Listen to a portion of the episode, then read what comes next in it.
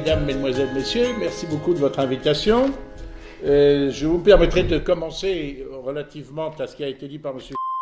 Euh, par une petite mise au point, euh, parce qu'il paraît que ça fait, semble-t-il, ça fait, polémique ou ça pose certaines difficultés que je viens de m'exprimer ce soir devant vous.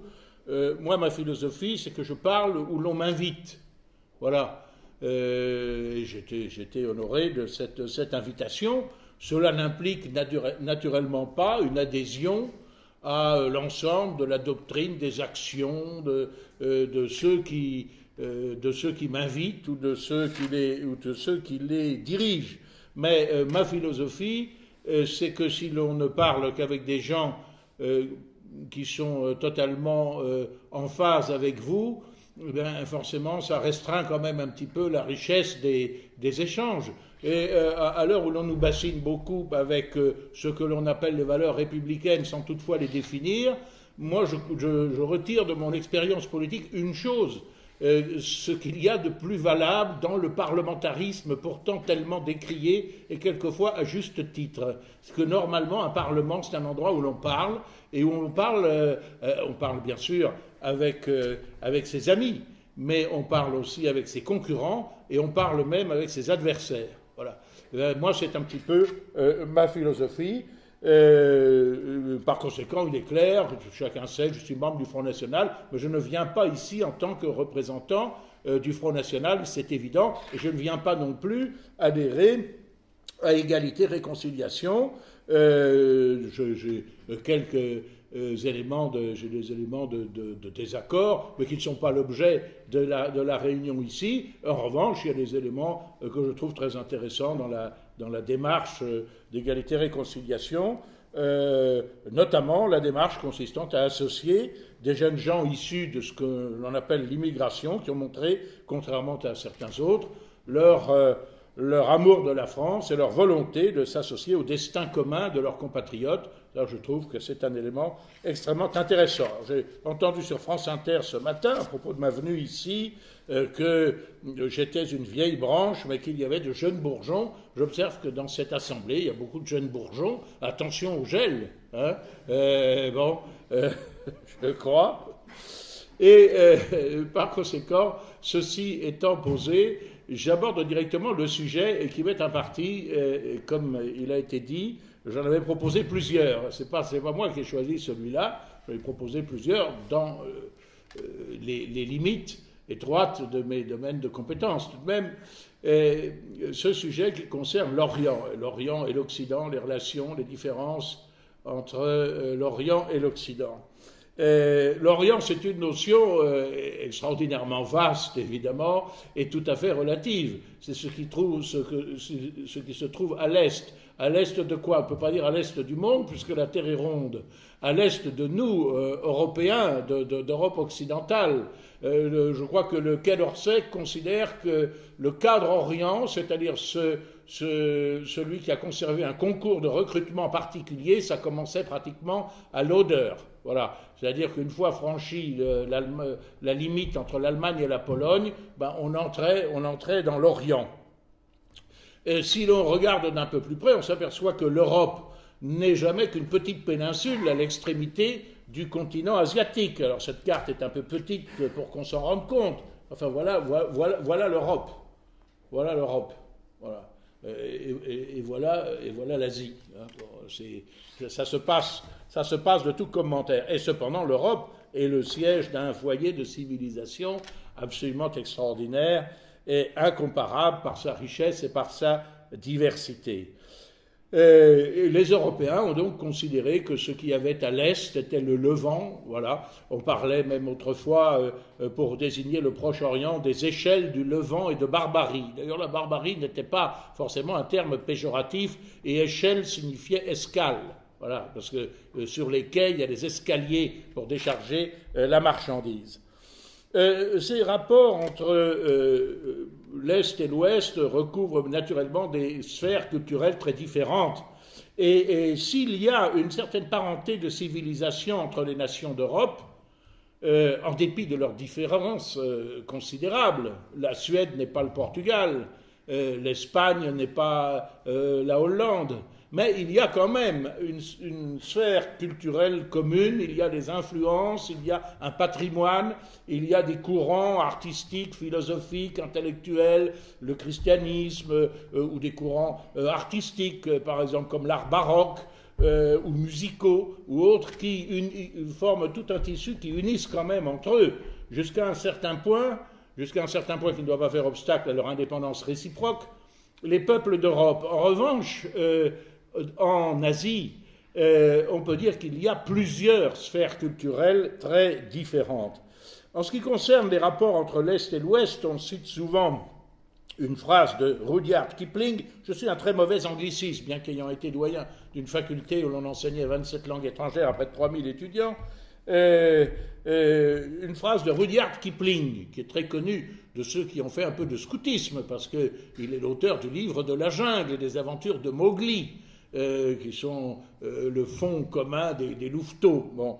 Et, Kipling est un grand auteur, en réalité, et aussi un poète, et qui a écrit une phrase qui est assez célèbre quand on évoque les relations entre l'Orient et l'Occident, qui est euh, East is East and West is West, and the twain shall never meet. Autrement dit, l'Est est l'Est et l'Ouest est l'Ouest, et les deux ne se rencontreront jamais. Je cite ça en exergue pour vous dire ensuite quelle sera ma conclusion un peu plus tard. Euh, de Gaulle euh, raconte dans ses mémoires euh, que quand, pendant la guerre, il s'est dirigé vers le Liban et la Syrie, je partais vers l'Orient compliqué avec des idées simples. Autrement dit, il y a cette idée, qui n'est pas fausse, que l'Orient est complexe. Et dans cet Orient, je distinguerai plusieurs sphères culturelles, tout d'abord, parce qu'il faut savoir évidemment de quoi on parle. Il y a euh, évidemment le Proche et le Moyen-Orient, principalement arabes. Encore qu'il faut être, euh, évidemment, il faut faire des distinctions que vous faites, que vous connaissez, mais que ne connaissent pas tous nos compatriotes. Euh, parce qu'il y a des qui confondent souvent arabisme et islam. Euh, ce sont deux notions proches, évidemment. Euh, l'islam était une religion qui est née euh, en Arabie et, dont le livre sacré, le Coran, est écrit en arabe et par conséquent qui est souvent étudié, étudié dans la langue d'origine en arabe, même par des peuples qui ne sont pas arabes. Mais les deux ensembles, comme l'on dit en mathématiques, ne se recouvrent pas exactement. Il y a euh, comme vous le savez, euh, des Arabes qui ne sont pas musulmans. Ce sont par exemple les, les, chrétiens, les chrétiens d'Orient aujourd'hui euh, très menacés par les, tristes événements que nous connaissons. Et puis il y a des musulmans non arabes et qui ont joué dans le rôle musulman quelquefois dans le monde musulman un rôle tout à fait considérable. Je pense aux Turcs qui ont assumé pendant des siècles la direction du monde musulman, puisque le sultan était euh, ottoman, donc un turc, et les Turcs, c'est un peuple, c'est un peuple euh, asiatique, c'est un peuple altaïque, pour être précis, ou ralo-altaïque, euh, qui n'est pas un peuple arabe. Je pense aux, Afghans, qui sont pour partie indo-européens, en tout cas les Pashtuns. Je pense aux Iraniens, qui sont des indo-européens et qui sont pourtant bien musulmans. Je pense au monde indien et pakistanais, même s'il y a eu des influences arabes, et le Pakistan est un État musulman, il s'est défini comme tel, mais il n'est pas un État arabe. Inversement, euh, il y a, euh, euh, il faut encore citer plus exactement, dans les pays musulmans non arabes, l'immense Indonésie qui appartient sur le plan, euh, je dirais, ethnico-linguistique au groupe malayo-polynésien. Euh, L'Indonésie, c'est le plus important État musulman du monde, je crois, et euh, c'est un archipel, comme vous le savez, qui figure ici sur cette, sur cette carte. Voilà, mais si vous mettez la pointe ouest de l'Indonésie euh, si vous prenez une carte de l'Indonésie, si vous la superposez à une carte de même échelle de l'Europe, vous mettrez la pointe ouest de l'Indonésie, mettons euh, Sumatra, euh, sur Lisbonne, la pointe est va se trouver à Moscou. Hein, c'est donc dire que c'est un, archipel de dimension considérable et, aussi très important par sa population. Alors, le monde que j'appellerais pour le moment arabo-musulman, faute de mieux, après avoir précisé qu'il n'était pas toujours arabe et pas toujours musulman, mais euh, je n'ai pas de meilleure euh, définition pour l'instant. il est, vous le savez, déstabilisé par plusieurs causes. La, première des causes me paraît être que euh, les difficultés d'accès à la modernisation qui résultent d'une interprétation littérale du Coran et du droit traditionnel. Euh, il faut savoir que pour euh, la plupart des musulmans, pas tous, pas tous d'ailleurs, mais euh, le Coran est un livre incréé qui est littéralement la parole divine, ce que ne sont pas les évangiles, par exemple pour les chrétiens. Les évangiles, pour les chrétiens, sont des livres inspirés qui font partie de la, révélation, mais ils ne sont pas directement dictés, dictés par, par Dieu ou par l'archange Gabriel euh, en l'occurrence, euh, s'agissant, de l'islam. Et euh, le problème, c'est que le Coran n'est pas seulement un livre de spiritualité, mais c'est aussi un recueil de préceptes, y compris de préceptes juridiques, ce qui fait que le droit musulman a pour principale source le Coran, pour source seconde les hadiths, c'est-à-dire les faits et gestes de celui que les musulmans révèrent comme leur prophète, Mahomet, pour troisième source l'accord unanime des oulémas en se fondant précisément sur un hadith du, du, prophète qui, déclare que sa communauté ne s'accordera jamais sur une erreur. Et, euh, euh, et enfin, euh, par conséquent, l'interprétation, l'interprétation de, de, la communauté, en réalité des docteurs de la loi, des, des savants, des oulémas, ce qu'on appelle l'ijma, sauf que, pardon, l'ijtihad, euh, c'est le consentement de la communauté, l'ijtihad, l'interprétation. L'interprétation, sauf que les portes de l'ijtihad sont fermées, pratiquement, euh, on se méfie beaucoup dans les grandes parties du monde musulman de tout ce qui peut y avoir comme interprétation postérieure, pratiquement au XIe siècle. Alors, ce qui, euh, ce qui a donné évidemment un caractère figé à la législation, et par conséquent une difficulté d'accès euh, euh, à, la, modernité. évidemment, quand vous avez euh, un certain nombre de, préceptes qui interfèrent directement, et on voit quelquefois l'embarras de gouvernements dits modérés qui voudraient légiférer dans un sens euh, qui leur paraît plus conforme à la justice ou à l'équité, mais qui sont gênés quelquefois, qui sont gênés, c'est moins qu'on puisse dire, par cette interprétation littérale. D'autres, euh, euh, comme l'Arabie saoudite, appliquant littéral ou s'efforçant d'appliquer littéralement la, charia, le, droit, le droit coranique, et, ce, qui donne les, disparités considérables que l'on rencontre dans le monde musulman. Un deuxième facteur de crise dans ce monde arabo-musulman, c'est la destruction par l'Occident euh, de la seule force qui pouvait s'opposer, enfin de, celle qui pouvait s'opposer le, mieux à l'islamisme radical, c'est le nationalisme arabe. Le nationalisme arabe était relativement laïque. Il ne faut pas, il faut pas euh, euh, se faire trop d'illusions sur ce sujet-là. Mais enfin, ce laïcisme avait donné lieu, comme vous le savez, en Irak et en Syrie un parti d'ailleurs dont les branches sont entrées en rivalité, mais il serait trop long de, s'expliquer là-dessus, euh, le parti basse, qui était un parti laïque, mais qui était un nationalisme arabe. Alors le nationalisme arabe a rencontré l'hostilité du monde occidental, une hostilité assez compréhensible. Moi, quand j'étais, quand j'étais jeune, quand j'étais enfant, ben, il y avait le colonel Nasser.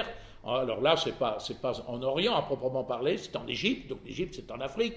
Bon, le, colonel Nasser, qui nationalisait le canal de Suez, c'était évidemment assez contraire aux intérêts des Français, des Britanniques, et en plus, il encourageait le FLN algérien euh, au, moment de, la guerre d'Algérie. Il était donc considéré comme un ennemi de la France. Par la suite, un certain nombre de ces régimes, en des temps de guerre froide, trouvaient, euh, plutôt commode d'être alliés de l'Union soviétique et par conséquent apparaissaient euh, comme les ennemis du monde dit libre. Bon.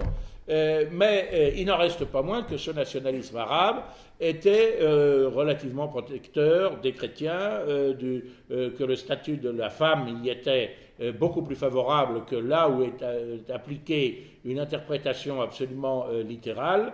Et certes, ces régimes étaient autoritaires, ils étaient même dictatoriaux. C'était des dictatures qui étaient le fait de minorités En Irak, les sunnites sont une minorité par rapport aux chiites. Je reviendrai sur cette différence dans un instant. Mais cette minorité avait besoin de s'appuyer sur d'autres minorités et par conséquent de se montrer relativement tolérante envers les chrétiens. En Syrie, c'est pareil. C'était, euh, le, pouvoir était euh, principalement aux mains de la communauté alaouite. Nous verrons ce que sont les alaouites d'un mot, parce que tout ça nous entraînerait évidemment très loin.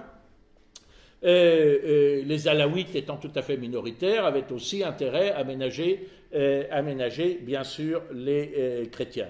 ce nationalisme arabe, qui était une force qui pouvait faire contrepoids, qui pouvait ouvrir ces pays euh, sur la modernité, qui avaient commencé d'ailleurs assez largement euh, à le faire, je pense en particulier en Irak, a été détruit par l'Occident. Et pas seulement à cause de la fameuse invasion du Koweït, puisque la deuxième guerre d'Irak, comme on le sait, n'avait aucune espèce de justification. Et nous en recueillons aujourd'hui les fruits amers.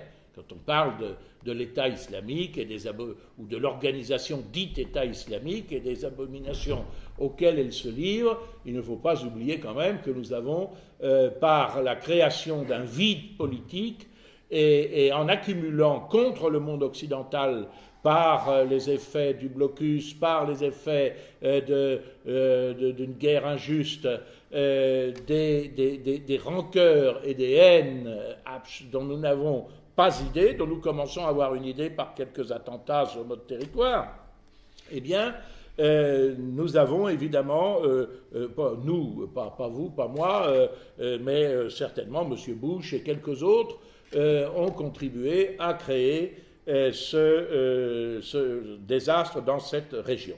Un troisième facteur de crise à l'intérieur de ce monde musulman, c'est l'opposition entre sunnites et chiites. Alors vous savez tous ce que c'est que, euh, que, les chiites, enfin je voudrais quand même le rappeler, c'est la branche minoritaire de l'islam, mais très majoritaire, par exemple euh, euh, en Iran, qui désigne, ça vient de, Shia, c'est-à-dire les partisans, Shia Ali, les, partisans d'Ali, gendre, cousin et gendre de, Mahomet, dans, les, dans lesquels euh, ces partisans voyaient celui qui devait exercer la fonction de calife et qui avait été d'ailleurs euh, euh, très jeune intronisé en quelque sorte par, par son beau-père. Je, passerai sur les détails d'une histoire extraordinairement complexe et, des, batailles entre euh, euh, les partisans d'Ali et ceux qui estiment qu'à partir de Mahomet, la révélation étant close, c'est à la communauté de se choisir relativement librement. Ceux qui vont être à la fois ses guides politiques et spirituels, c'est-à-dire les califes dans une civilisation qui ne connaît pas la différence entre le spirituel et le temporel et par conséquent des guerres, des batailles, notamment la fameuse bataille de, Kerbala, où euh, euh, l'imam et successeur d'Ali al-Hussein euh, sera, tué. il se produira en 874, je, dirais, le, au cours d'une bataille également, une disparition par conséquent de ce douzième imam. Euh, ce que l'on peut comparer d'ailleurs à, d'autres euh, phénomènes. Euh, par exemple, au Portugal, le, roi Sébastien a disparu au cours d'une croisade comme ça, et, alors ça a donné naissance à ce qu'on a appelé le sébastianisme, c'est-à-dire toute une mentalité de portugaise, de nostalgie, et qui attendait le retour de ce roi. Vous connaissez aussi tous le, même, le même phénomène, euh, c'est pour Frédéric de Hohenstaufen, euh, Barberousse, dont on, qui a également disparu tragiquement et dont on attendait en Occident, enfin certains du moins, attendaient le retour. Bon, ce, ce, survivantisme euh, se rencontre dans différentes civilisations, mais plus particulièrement dans le chiisme, pas dans toutes les branches du chiisme, mais dans la branche dominante qui est la religion officielle en Iran, qui s'appelle le chiisme duodécimain. Pourquoi? Parce que c'est un chiisme qui se réfère au douzième imam, qui est l'imam caché, qui est l'imam occulté, dont on attend le retour. C'est une certaine forme de messianisme. en quelque sorte. Et euh, cette notion de l'imam caché a presque autant d'importance que la révélation de, Mahomet elle-même. Alors, comme vous le savez, il y a une, rivalité terrible euh, qui se euh, déroule, sous nos yeux et qui se superpose à d'autres occasions de conflits nationaux entre euh, chiites et sunnites.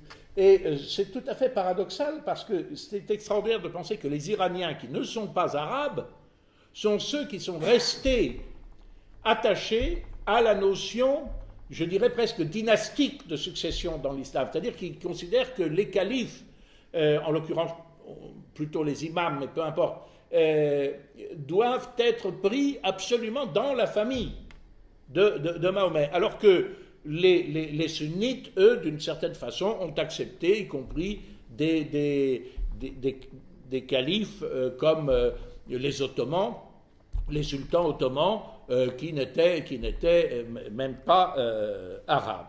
Alors l'intérêt quand même du alors, une des variantes du schisme, ce qui explique, ce qui explique l'alliance qui existe entre eux, euh, ce sont les alaouites. C'est une autre branche du, schisme et qui a de, commun avec le schisme duodécimain, religion officielle en Iran, qu'il euh, se rattache également à Ali. Et euh, c'est la raison pour laquelle les Iraniens soutiennent le régime syrien. Et on voit se dessiner une espèce d'arc chiite qui va depuis, même depuis l'Asie centrale, qui englobe la totalité de l'Iran, qui englobe l'Irak. Alors en Irak, ce sont des Arabes, mais la majorité des Irakiens est chiite, se considérant comme brimés sous Saddam Hussein, ils ont pris leur revanche depuis, ce qui a précipité les sunnites dans les bras de l'organisation État islamique, etc., et du radicalisme euh, islamique. Je ne sais pas si je suis, très clair.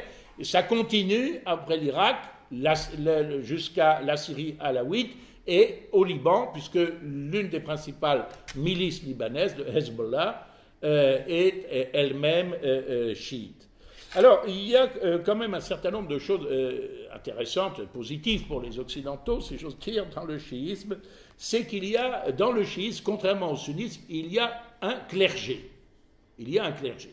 Vous savez, ces fameux ayatollahs, etc. Et donc il y a une organisation structurée. Il y a une organisation structurée et par conséquent, il y a des interlocuteurs. D'abord, il y a une doctrine. Il y a une doctrine. La, situation, par exemple, des femmes en Iran est très supérieure à ce qu'elle est euh, en Arabie saoudite. Il y a un clergé qui est chargé, qui a autorité pour interpréter les textes, pour dire, euh, euh, pour également pour contrôler le pouvoir politique, parce que ce n'est pas M. Rouhani, l'actuel président iranien, qui est la personnalité politique la plus importante. C'est le guide suprême, qui est l'autorité religieuse, qui pourrait à tout moment mettre son veto aux décisions du, président. Bon. mais donc, il y a une autorité religieuse, il y a une structure, il y a une doctrine, et par conséquent, il y a des interlocuteurs. Et je fais partie de ceux qui ont toujours pensé qu'un jour, le monde occidental, en dépit de, toutes les, euh, de, toute la politique de sanctions euh, contre l'Iran en raison de son programme nucléaire, etc., sanctions qui sont en passe maintenant d'être levées, trouverait un moyen, contraint et forcé, de dialoguer avec l'Iran précisément euh, euh, parce qu'il euh, y a des interlocuteurs. Alors que quand on prétend, comme hier au Parlement européen, qu'on va par des élections libres, suite aux discussions de Genève, réunir toutes les parties en conflit en Syrie, et puis que tout le monde va, va, va décider qu'on va, on va, on va faire la paix, embrassons-nous Folleville, euh, et déposons les armes parce qu'il y a des élections libres qui vont dégager une majorité et que le, parlementarisme libéral va régler tout ça, c'est évidemment une vaste plaisanterie, puisque un certain nombre de belligérants, à commencer par ceux de l'organisation dit État islamique, n'accepteront jamais de déposer les armes et ne céderont pas, évidemment, à ce qu'ils considèrent, eux, comme une hérésie, à savoir la démocratie la démocratie libérale telle qu'on peut la concevoir à Strasbourg ou à Bruxelles. Euh, Je précise que l'Iran a eu, comme la Turquie d'ailleurs, des relations extrêmement anciennes avec la France, et, anciennes et récentes, avant la, révolution iranienne qui a déposé le, le, le, Shah et qui a vu l'avènement de, la République euh, islamique, la France avait des intérêts très importants et à mon avis, elle doit les reconquérir. Mais bien avant cela, euh, euh, je, vous rappelle les, ambassades auprès du roi de France, les ambassades persanes, puisque ça s'appelait la Perse à l'époque, et qui ont, suscité un très grand intérêt en Europe, et notamment le fameux livre de Montesquieu, Les lettres persanes, qui comprend notamment euh, euh, où, un persan raconte ce qu'il voit en Occident, est censé raconter ce qu'il voit en Occident à ses compatriotes, et, où il dit ben, les, Français m'interrogent comment peut-on être persan? Voilà, ben oui, on peut être persan, bien sûr. Il y a, en dehors de ce foyer arabe, arabe et musulman qui inclut des pays non arabes comme, comme l'Iran, il y a d'autres foyers de civilisation. Il y a bien sûr, j'ai fait un, croquis très euh, approximatif. Ici, si on va plus à l'est, il y a euh, le monde indien. Alors, le monde indien, qui a subi en particulier d'ailleurs, avec les conquêtes mongoles, l'influence musulmane, ce qui a donné par la suite, d'ailleurs, des États qui ethniquement sont indiens, si vous voulez, euh, c'est le Pakistan. oui, c'est ça. Le Pakistan, ici, et le Bangladesh, qui est une partie du Bengale, ici, qui autrefois ne formait d'ailleurs qu'un seul État et qui, à la suite d'une guerre avec l'Inde, euh, se sont, euh, se sont dissociés. Alors, ce, monde indien, c'est une autre forme de civilisation également très ancienne. Il est partagé principalement entre deux groupes d'ethnies euh, au nord des Indo-Européens, euh, qui ont une quantité de, quantité de, variantes, si j'ose dire. Il y a euh, la langue principale indo-européenne actuelle de l'Inde, c'est le hindi, mais vous avez le marat, le punjabi et, beaucoup d'autres les langues du, Rajasthan, etc. Et puis au sud, les langues dravidiennes, qui sont totalement différentes et qui sont parlées par des populations qui sont, par exemple, qui ont un type, physique différent, qui ont des traits assez fins, mais qui sont de peau euh, beaucoup plus euh, foncée, mais qui n'en ont pas moins une civilisation euh, très ancienne. Je pense au Tamoul, par exemple, mais le Kannara, Telugu, Malayalam, etc. C'est vous savez, le Telugu, ça ne dit pas grand-chose. Il y a pratiquement 100 millions de personnes qui parlent de Telugu. Enfin, je ne sais, pas quel est le nombre actuel, mais, mais c'est de cet ordre-là. Bon, donc ça, c'est ce qu'on appelle les langues dravidiennes. L'Inde, traditionnellement, est influencée, quand elle n'est pas islamisée, par évidemment sa religion traditionnelle, qui est une religion polythéiste, qui n'est pas sans présenter des parentés avec les religions gréco-romaines, ainsi qu'on l'a découvert au XIXe siècle, de la même façon que le sanskrit est une langue indo-européenne. Par exemple, la partie centrale de l'Inde, ici, ça s'appelle le Madhya Pradesh. Madhya Pradesh, ça veut dire quoi? Madhya, média, le milieu, et Pradesh, le plateau. Vous voyez déjà la, consonance. Bon, euh, qui nous rappelle euh, les langues, euh, européennes les écritures de, cette zone sont dérivées du sanskrit et du pali. Je rappelle que c'est en Inde qu'est né le bouddhisme, qui en a pratiquement disparu. Le bouddhisme n'est pas une religion de, la Chine jaune, pour faire simple. Ce n'est pas, une religion qui est née en Chine. Et le, bouddhisme, c'est une religion qui est née dans l'Inde du Nord et qui est due à un prince indien euh, aux confins de l'Inde et du Népal, Siddhartha Gautama, euh, qui d'ailleurs au départ ne se, proposait pas véritablement une religion, mais se proposait de remédier euh, à la souffrance, selon lui créée par le désir qui engendre l'illusion de l'existence individuelle. Hein, bon. Et le bouddhisme s'est répandu dans toute l'Inde, ça a été une espèce de réaction également contre le système traditionnel des castes, mais il en a été chassé ensuite par une réaction hindouiste. Et assez curieusement, le seul endroit où le bouddhisme a, euh, a survécu, c'est dans l'île de Ceylan. C'est dans l'île de Ceylan où existe une très importante minorité tamoule qui, elle, est hindouiste. D'où la guerre civile terrible que vous avez eue jusqu'à ces derniers temps à euh, Ceylan. Euh, j'évoquais tout à l'heure le monde malayo-polynésien ici, que l'on néglige beaucoup et qui est extrêmement important. La Malaisie, euh, la, péninsule malaise, qui est une fédération de sultanats, est habitée également par une très forte minorité chinoise, pratiquement 40% de la population. Une minorité qui est devenue majorité dans l'île de Singapour, laquelle est un État indépendant, mais où le malais reste langue officielle, bien qu'il ne soit plus parlé que par, euh, je sais pas, 15 ou 20% de la population de Singapour. Et puis une immense Indonésie. Voilà, si j'avais voulu aller jusqu'au bout de l'Indonésie, il lui fallu que. Hein, euh, écrire euh, jusqu'ici pratiquement. Alors, euh, euh, ce sont c'est plusieurs centaines de, millions d'habitants.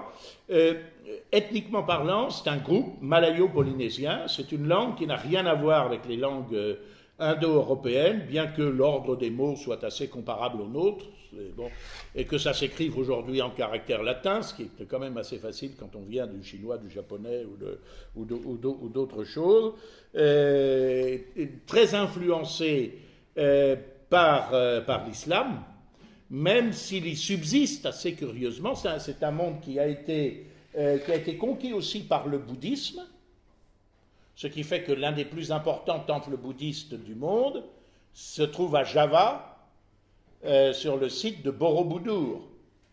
Mais le bouddhisme, là encore, en a complètement disparu. Comme en Inde, une réaction hindouiste s'est manifestée et l'ensemble de l'archipel était pratiquement hindouiste, des bouddhistes au XIIe siècle de notre ère, XIe, XIIe siècle de notre ère, hindouiste ensuite, et à partir du XVe siècle, c'est islamisé. Ça n'a pas été un islam belliqueux c'est essentiellement par les navigateurs, les commerçants malais qui ont répandu euh, non seulement leur négoce, mais euh, cette influence religieuse dans tout l'archipel, ce qui fait que le malais est devenu la langue véhiculaire des Indonésiens, parce qu'il y a des langues particulières qui appartiennent toutes au même groupe, qui ont autant de parenté que le français, l'italien, l'espagnol entre eux, mais qui sont quand même différentes, sont quelquefois plus complexes. Par exemple, il y a le javanais qui est parlé par euh, 60 euh, ou 70 millions de personnes, je, dirais ça euh, à la louche, mais la langue officielle, c'est l'indonésien. J'avais un ami indonésien, fils de, diplomate, fils d'ambassadeur, quand j'étais étudiant à Sciences Po, qui s'appelait Bambang. Il me disait, euh, je, parle, je parle en javanais avec mes, mes frères et sœurs, mais je ne connais pas le degré poli du javanais. Donc quand je parle à mes parents, je leur parle en indonésien. Vous voyez la complexité quelquefois de ces, de ces euh, civilisations, parce qu'ils ne pouvaient pas parler à ses parents le javanais familier qu'il parlait à ses frères et sœurs, alors il leur parlait dans la langue, ce qui est la langue officielle du pays, l'indonésien. Un islam euh, euh, modéré relativement, mais qui a tendance aujourd'hui à se durcir et qui n'est pas exempt évidemment des débordements qu'on connaît ailleurs, comme le prouvent d'ailleurs les récents attentats dans, ce, dans ce pays. Alors là, assez curieusement, vous avez une survivance qu'il faudrait situer à peu près ici, qui ressemble un petit peu à Ceylan. Ceylan est un îlot bouddhiste dans un monde hindouisé.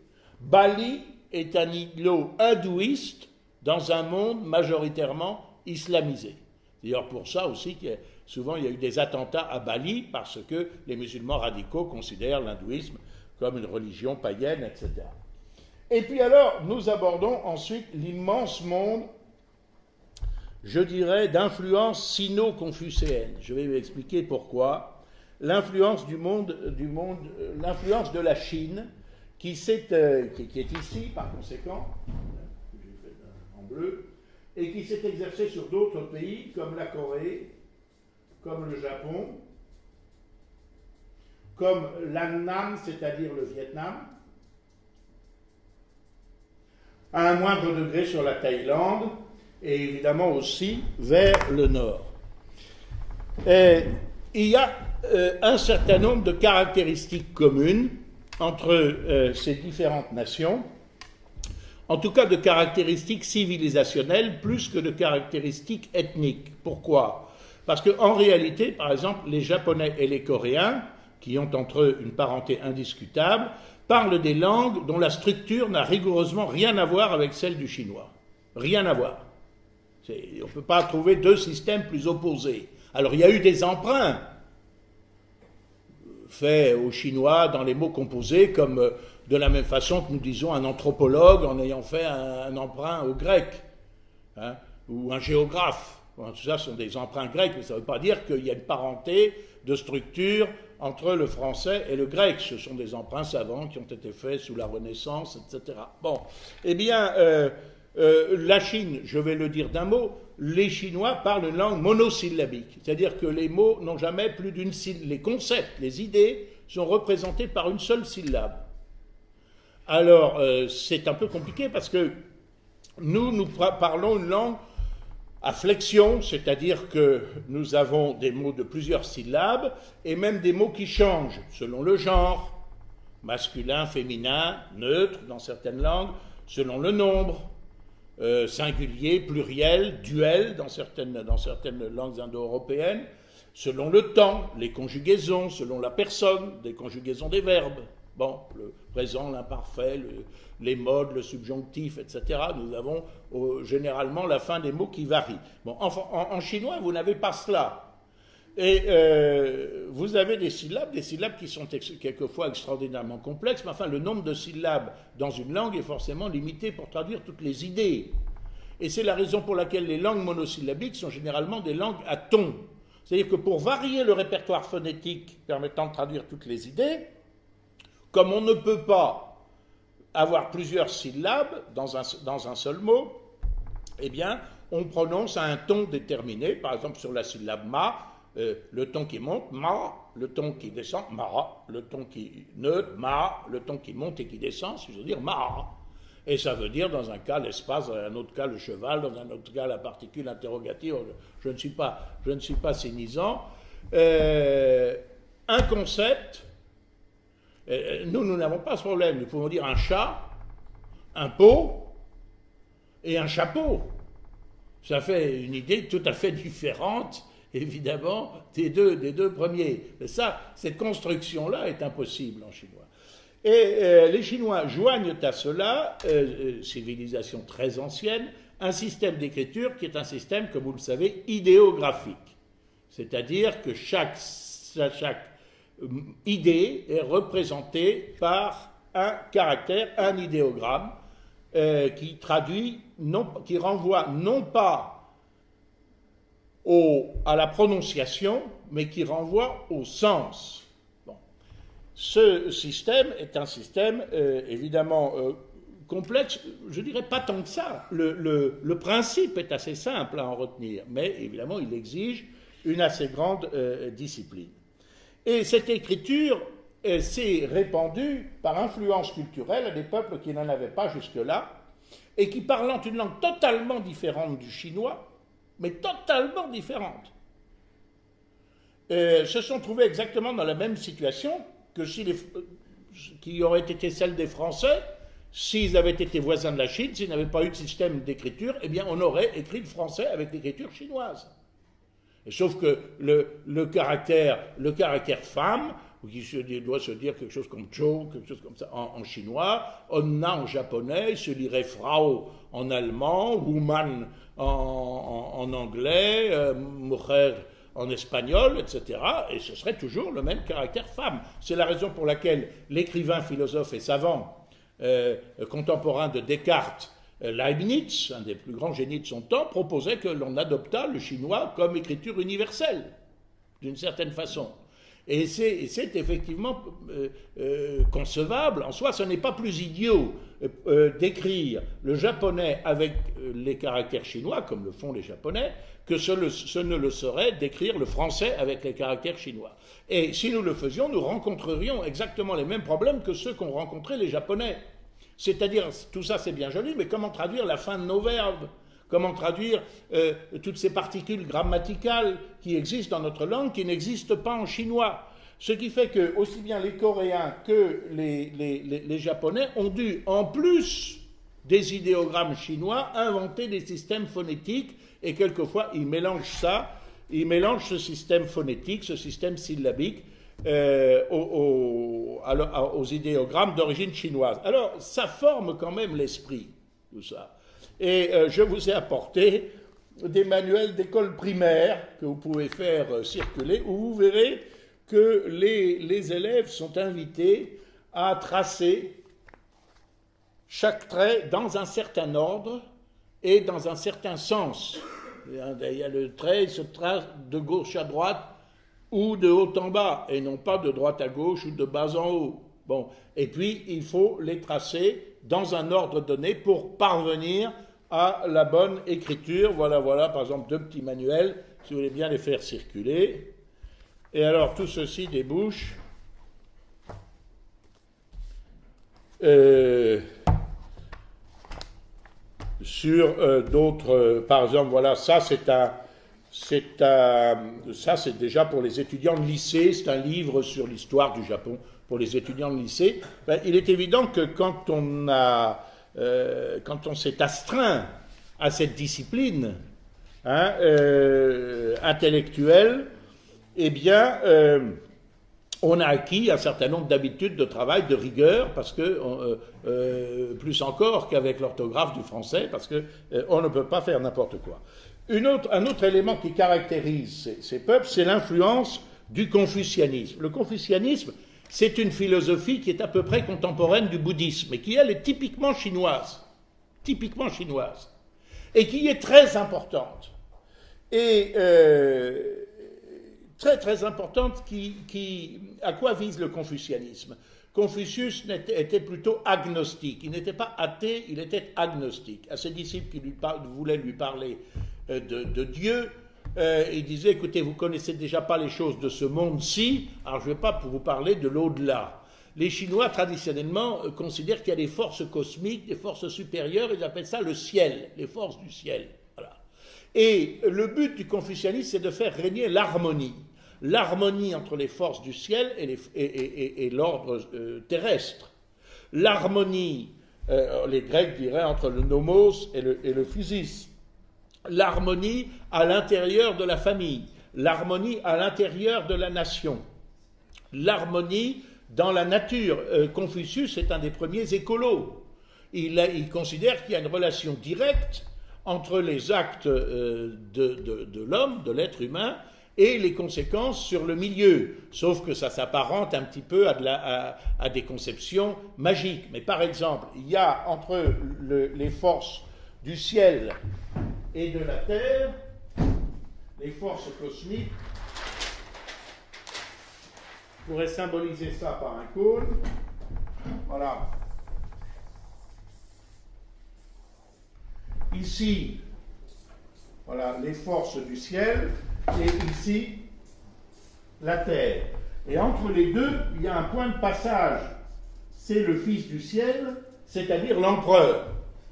L'empereur, dont le rôle, notamment par l'accomplissement correct des rites, est de favoriser l'harmonie entre les forces du, ciel et, de la terre. Avec une conséquence redoutable, par exemple, c'est que si l'empereur est avare, il va y avoir des sécheresses.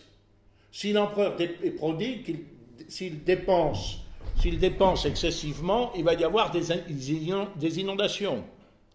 et, comme ça, toutes sortes de corrélations. Et vous comprenez bien que c'est à la fois, évidemment, euh, je dirais, un pouvoir de droit divin. L'empereur a reçu du ciel le mandat de gouverner la société humaine. Mais s'il y arrive des désordres dans cette société humaine, c'est peut-être que l'empereur n'a pas tenu son rôle. Et cela va peut-être légitimer un certain nombre d'usurpations. Les, Chinois ont de la Chine une vision sinocentrique, c'est-à-dire pour, eux, la Chine est le centre du monde. D'ailleurs, le mot chinois n'existe, le mot Chine n'existe pas en chinois. la Chine, c'est le pays du milieu. Du milieu, du centre. Du milieu du centre de quoi? Du milieu du centre du monde. Et pour les Chinois, dans la conception traditionnelle, en quelque sorte, il y a ici un certain nombre de cercles concentriques. Le premier cercle, c'est la Chine ethnique, celle peuplée de Han, la Chine des 18 provinces, si vous voulez. Puis autour, ce sont les provinces extérieures, la qui sont peuplées de minorités ethniques, qui parfois ont conquis la Chine et lui ont fourni d'autres dynasties. Je pense à la Mongolie, à la Mandchourie, au Tibet, et c'est l'un des grands problèmes de la situation évidemment du Tibet, puisque les Chinois considèrent le Tibet comme une province extérieure. Et puis autour, il y a les royaumes vassaux, c'est-à-dire des peuples qui ne sont pas chinois, qui viennent voir l'empereur de Chine et qui viennent lui faire allégeance et lui payer le tribut. Et on va les recevoir très correctement. Il y a une salle qui est prévue pour ça, dans le palais impérial, sur la fameuse euh, place Tiananmen, et on va leur donner un sceau qui va matérialiser qu'ils ont reçu pouvoir, délégation de l'empereur de gouverner leur peuple, et puis on va leur donner un calendrier qui va manifester la concordance de la computation du temps, donc de la civilisation, et puis euh, voilà, ils vont devenir des royaumes vassaux de la Chine. Alors ça, c'est dans la conception chinoise, par exemple, la Corée, par exemple, l'Annam, qu'on appelle aujourd'hui le Vietnam. Bon. Par exemple, le Japon. Sauf que avec le Japon, ça ne va pas marcher. Euh, parce que les Japonais, qui, euh, encore au premier siècle de notre ère, ont une civilisation préhistorique, ils, n'ont pas, ils ne connaissent pas l'écriture, ils vivent dans un système de clans, ils ont de très grandes tombes, de très grands tumuli funéraires, mais euh, on le voit d'ailleurs dans ce livre d'histoire que je fais circuler, si vous voyez au début, la, société japonaise jusqu'au 5e et 6e siècle, et puis ils vont faire la connaissance de la civilisation chinoise qui déjà depuis, depuis 10, 15 siècles est beaucoup plus développée que la leur. Ils vont apprendre l'écriture, ils vont apprendre le confucianisme, ils vont apprendre le bouddhisme qui vient de l'Inde mais qui a transité par la Chine via la Corée. Ils vont apprendre l'art, l'architecture, ils vont apprendre tout ce qu'ils veulent, ils vont envoyer des ambassades euh, dans la capitale chinoise pour s'instruire, pour s'informer. Et puis une fois qu'ils seront, une fois qu'ils seront bien instruits et bien informés, ils ont un problème, les Japonais, c'est qu'ils ont une religion polythéiste qui existe toujours aujourd'hui, qui s'appelle le Shinto.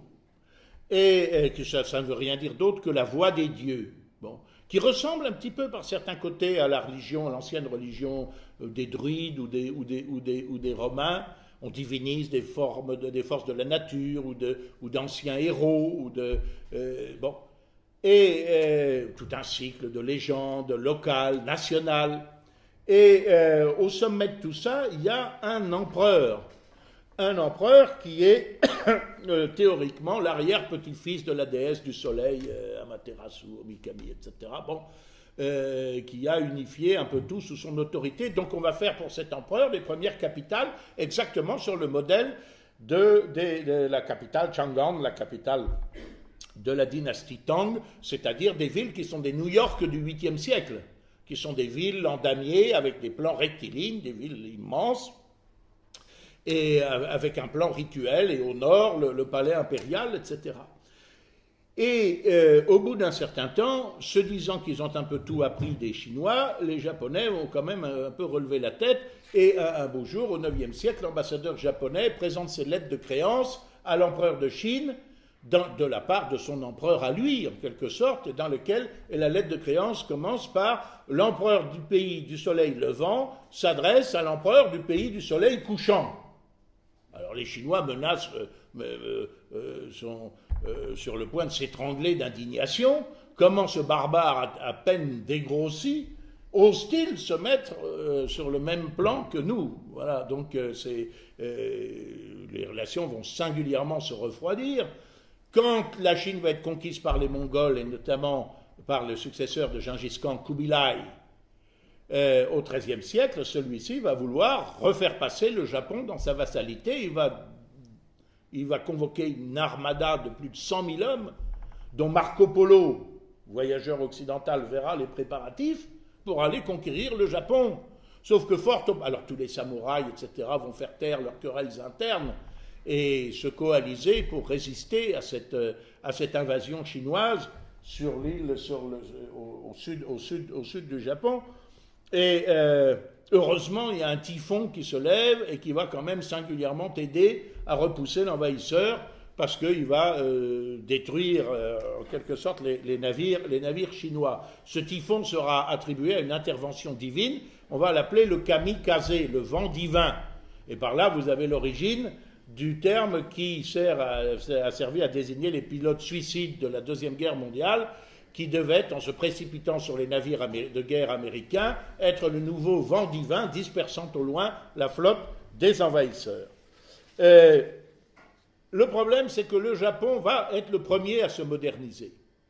Il va être le premier à se moderniser, à renoncer au système féodal, à euh, euh, abolir le système du shogun, qui était le maître de la caste militaire, le, plus grand seigneur en quelque sorte, théoriquement nommé par la cour, mais en réalité appartenant à une dynastie indépendante. Euh, le shogun qui avait commencé à ouvrir le pays. Le premier traité franco-japonais, il est de 1858. La présence des Occidentaux, dont on sait par ailleurs qu'ils sont conquérants, va être très mal vue par euh, justement les membres de cette caste militaire japonaise, ces samouraïs, ces bushi, on devrait, devrait-on dire plutôt, euh, xénophobes, qui vont d'ailleurs euh, faire une révolution au cri de Sonno Joi, vénérer l'empereur, expulser les barbares. Les barbares, c'est vous et moi, si vous voulez. Hein. ce sont les Occidentaux. Et c'est ce qu'on appellera la révolution de Meiji. Mais comme on n'est jamais si bien trahi par les siens, les acteurs de cette révolution de Meiji sont de jeunes samouraïs qui ont compris que si on veut résister à l'Occident, il faut limiter. Et en réalité, euh, en fait d'expulser les barbares, ils vont en inviter des techniciens, des professeurs, des, conseillers pour moderniser et unifier le Japon. Et ils vont essayer de faire pratiquement du Japon une puissance occidentale qui va d'ailleurs tomber un peu dans les mêmes travers que les autres puissances occidentales, à savoir l'impérialisme conquérant. L'impérialisme conquérant au dépend de qui? Ben, Au dépend par exemple de la Corée, au dépend de, l'île euh, jusque-là euh, vassale de la Chine, euh, de Taïwan, alias Formose, qui vont être conquises notamment lors d'une première guerre entre le Japon modernisé et la Chine que le Japon va gagner en 1894-95, la guerre sino-japonaise. Et puis le Japon va s'enhardir parce qu'il y a un rival. Il y a un rival qui est euh, attiré par les. qui veut à tout prix un débouché maritime et qui est un rival énorme, gigantesque, c'est l'Empire russe qui va de la Pologne à Vladivostok, mais qui n'arrive pas à déboucher sur les, terres, sur les mers chaudes. La mer Noire, il ne peut pas passer par le, détroit du Bosphore, qui est, est interdit aux, navires de, guerre soviétique. La mer Blanche, elle est gelée la moitié de l'année, etc. Et la, la, Russie a dévisé sur la Corée comme le Japon, et tout ceci va déboucher sur la guerre russo-japonaise de 1904-1905, qui est un événement considérable, car les Russes seront vaincus à la suite d'une guerre qui préfigure les affrontements sanglants de 14-18, guerre moderne, les Russes sont vaincus à, Port-Arthur, qui était leur base euh, au bout d'une péninsule de, de, Liaotung, et euh, sur terre, et ils seront également vaincus sur mer dans la plus écrasante défaite de l'histoire des guerres maritimes, euh, aujourd'hui un peu oubliée, la bataille de Tsushima dans la bataille de Tsushima, les 30 navires russes qui sont venus prêter renfort euh, à leurs troupes euh, depuis, depuis la Baltique, qui ont fait les malheureux tout le tour de l'Afrique par le cap de Bonne-Espérance, parce que les Anglais ont fermé le canal de Suez, qui remontent, etc., vont être, au cours d'une journée entière de bataille, totalement anéantis par la nouvelle marine japonaise de l'amiral euh, de l'amiral Togo. Euh, et euh, ça, ça va se savoir dans le monde entier. Moi, j'ai hérité de mon grand-père les, collections complètes de l'illustration, qui était le grand, la grande magazine hebdomadaire illustré dans les, sous la belle époque.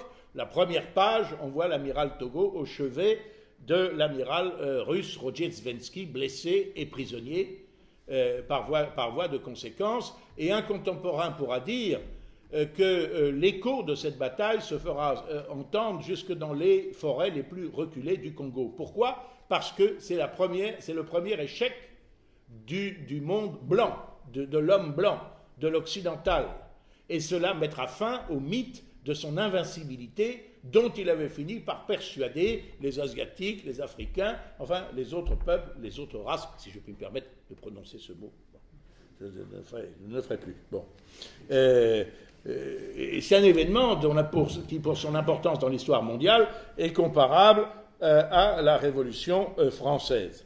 Le problème, c'est que tout ça va mettre le Japon en appétit. Il sera du bon côté, si j'ose dire, lors de la guerre 14-18, ce qui fait que euh, si l'Allemagne perd les concessions, les, possessions qu'elle avait en Chine, au lieu de les rendre à la Chine, à la malheureuse Chine qui est en proie à un certain nombre de troubles, à l'époque, on va les donner à la conférence de, la paix, on va les donner au Japon, et euh, le Japon va euh, s'enivre de sa puissance, évidemment, de celle de son empereur, se dit qu'après tout, il pourrait peut-être euh, sous son, placer les peuples asiatiques sous son autorité en les ravissant à, l'Occident, et ceci va conduire à la confrontation d'abord avec la Chine, et euh, guerre euh, permanente à partir de 1937, et ensuite avec les États-Unis, l'attaque de Pearl Harbor, dont l'écho, quelques années plus tard, sera la bombe atomique sur Hiroshima et sur Nagasaki. Je, ne voudrais pas être trop long, je euh, euh, voudrais euh, quand même tirer quelques caractéristiques générales. On sait que le Japon s'est quand même très vite relevé. La Corée, occupée par les Japonais et colonisée par eux, a été la proie, après la Deuxième Guerre mondiale, d'un terrible affrontement entre la Corée du Nord, faisant partie du bloc communiste, qui avait agressé euh, la, Corée du Sud. Et, elle sait, enfin au moins le Sud en tout cas, c'est également très vite relevé. On voit qu'il y a dans ces sociétés d'Extrême-Orient un dynamisme particulier. Ce dynamisme n'est pas tellement celui du libéralisme économique à tout prix, un, industriel français que je connais, euh, à une conférence duquel j'assistais, a pu dire que le but traditionnel, traditionnel de l'économie japonaise n'était pas la recherche du profit, mais au contraire le plein emploi. Autrefois, on restait euh, toute sa vie dans l'entreprise, et ça n'était pas du tout perçu comme un système d'oppression. Euh, au contraire, c'était, on, jouissait d'une espèce de garantie de l'emploi comparable à celle dont jouissent les fonctionnaires français dans la, dans la, dans la fonction publique. Et ceci était apprécié parce que l'entreprise est considérée comme une famille. Ces sociétés euh, euh, confucéennes reposent toujours sur une notion hiérarchique, ce qui s'exprime dans le langage. Par exemple, en japonais, mais aussi dans d'autres langues, comme le chinois, mais euh, qui n'ont pas de rapport entre elles, mais aussi même en indonésien. Vous n'avez pas de nom pour dire frère ou pour dire sœur. Vous avez quatre mots. Un mot qui veut dire frère aîné, un mot qui veut dire frère cadet, un mot qui veut dire sœur aînée, un mot qui veut dire sœur cadette. Parce que le fait d'être l'aîné ou le cadet a une importance. De la même façon, ça commence à se savoir un petit peu en Occident. Il y a un certain nombre de films, y compris des films policiers, des films de yakuza, de gangsters, etc., qui ont popularisé cela. Mais euh, la société japonaise fonctionne selon un échange, euh, en quelque sorte, de devoirs, de dettes et de créances morales, ce qu'on appelle le giri, qui unit, par exemple, les cadets, euh, les élèves à leurs professeurs.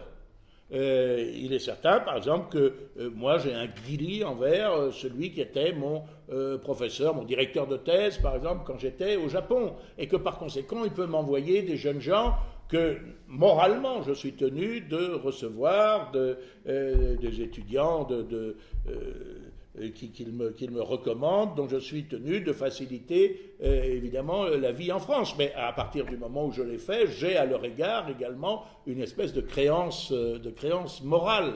Et ce, système est, est, extrêmement important et se traduit, encore une fois, dans les formes de politesse du langage. Le langage n'est pas le même, c'est la raison pour laquelle souvent les Japonais, la première chose qu'ils font, c'est d'échanger par exemple leurs cartes de visite qui permettent aussi de situer socialement les gens. Et, et, c'est aussi la raison pour laquelle ils vous posent, à peine vous ont-ils vu, euh, une question qui peut paraître dans l'étiquette, dans la politesse occidentale indiscrète, ils vous demandent quel est votre âge. Parce que, évidemment, l'âge a une certaine, euh, a une certaine euh, une importance certaine aussi dans ces, dans ces relations de, de, langage, dans ces relations dans l'étiquette et dans, et dans la courtoisie de, de, qui préside aux relations dans ces pays-là.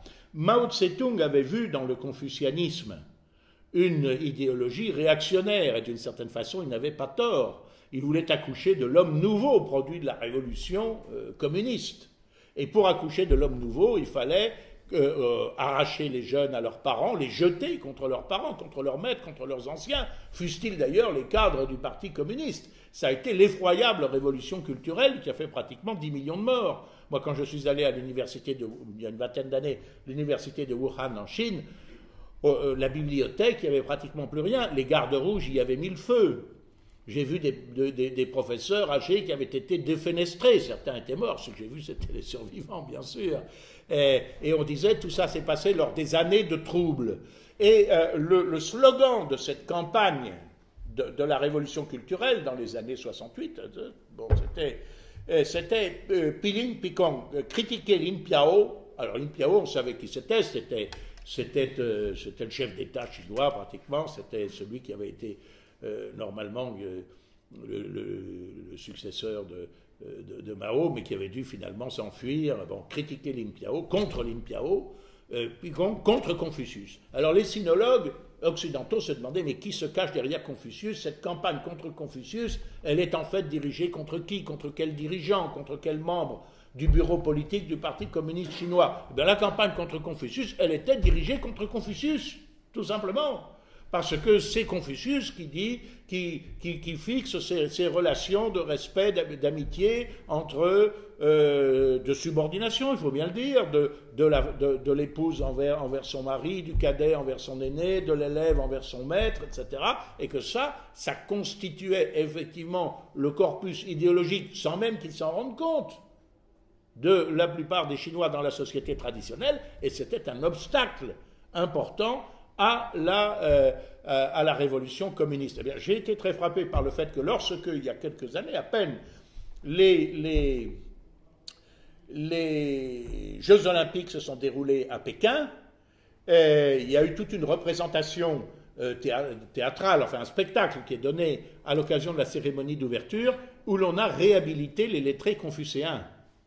Alors que Mao Tse-tung lui-même, qui était, qui était un, un intellectuel au départ, hein, le Parti communiste chinois, et au départ, c'est sept personnes qui se réunissent dans l'arrière-salle de la bibliothèque de l'université de Pékin. C'est pas, c'est pas, c'est pas des manœuvres, c'est pas bon, pas des ouvriers. Bon, euh, Mao Tse-tung lui-même avait écrit un grand article lors de la Révolution culturelle pour, pour, pour louer un, fameux empereur chinois, le premier unificateur de la Chine, d'avoir euh, fait euh, enterrer vivants les lettrés confucéens et brûler leurs livres. Hein. voilà. et alors s'attirant d'ailleurs de Taïwan une, une, riposte cinglante en disant que c'était un acte de barbarie, etc. Et eh bien ce conflit de civilisation, on peut dire aujourd'hui que Confucius a gagné. On peut dire que Confucius a gagné, comme on peut dire qu'en Russie, le christianisme orthodoxe a gagné sur euh, sur le bolchevisme qui pourtant a éliminé, a fusillé des milliers de prêtres, de croyants, etc., les a déportés. Bon, ben, aujourd'hui, les choses euh, euh, sont différentes. Je vais, avant de conclure, vous dire quand même quels sont, à, mon avis, un certain nombre de périls et d'espoirs que pour nous, Français, que l'on peut, naître, que, l'on peut concevoir dans, cette, dans cette région et auxquels nous n'avons pas forcément toujours d'ailleurs les moyens de parer. J'ai parlé évidemment des problèmes du monde arabo-musulman très, très, très rapidement, mais, et je n'y reviens pas. Je pense que les périls principaux dans cette zone, et qu'il ne faut pas négliger, c'est pas du tout, ça n'a jamais été euh, le risque de, que l'Iran détienne l'arme atomique. Encore une fois, parce que l'Iran est un, régime, euh, n'approuve pas nécessairement tout le régime iranien, ni euh, les exactions qui ont été commises lors de la révolution islamique, etc. C'est autre chose. Mais euh,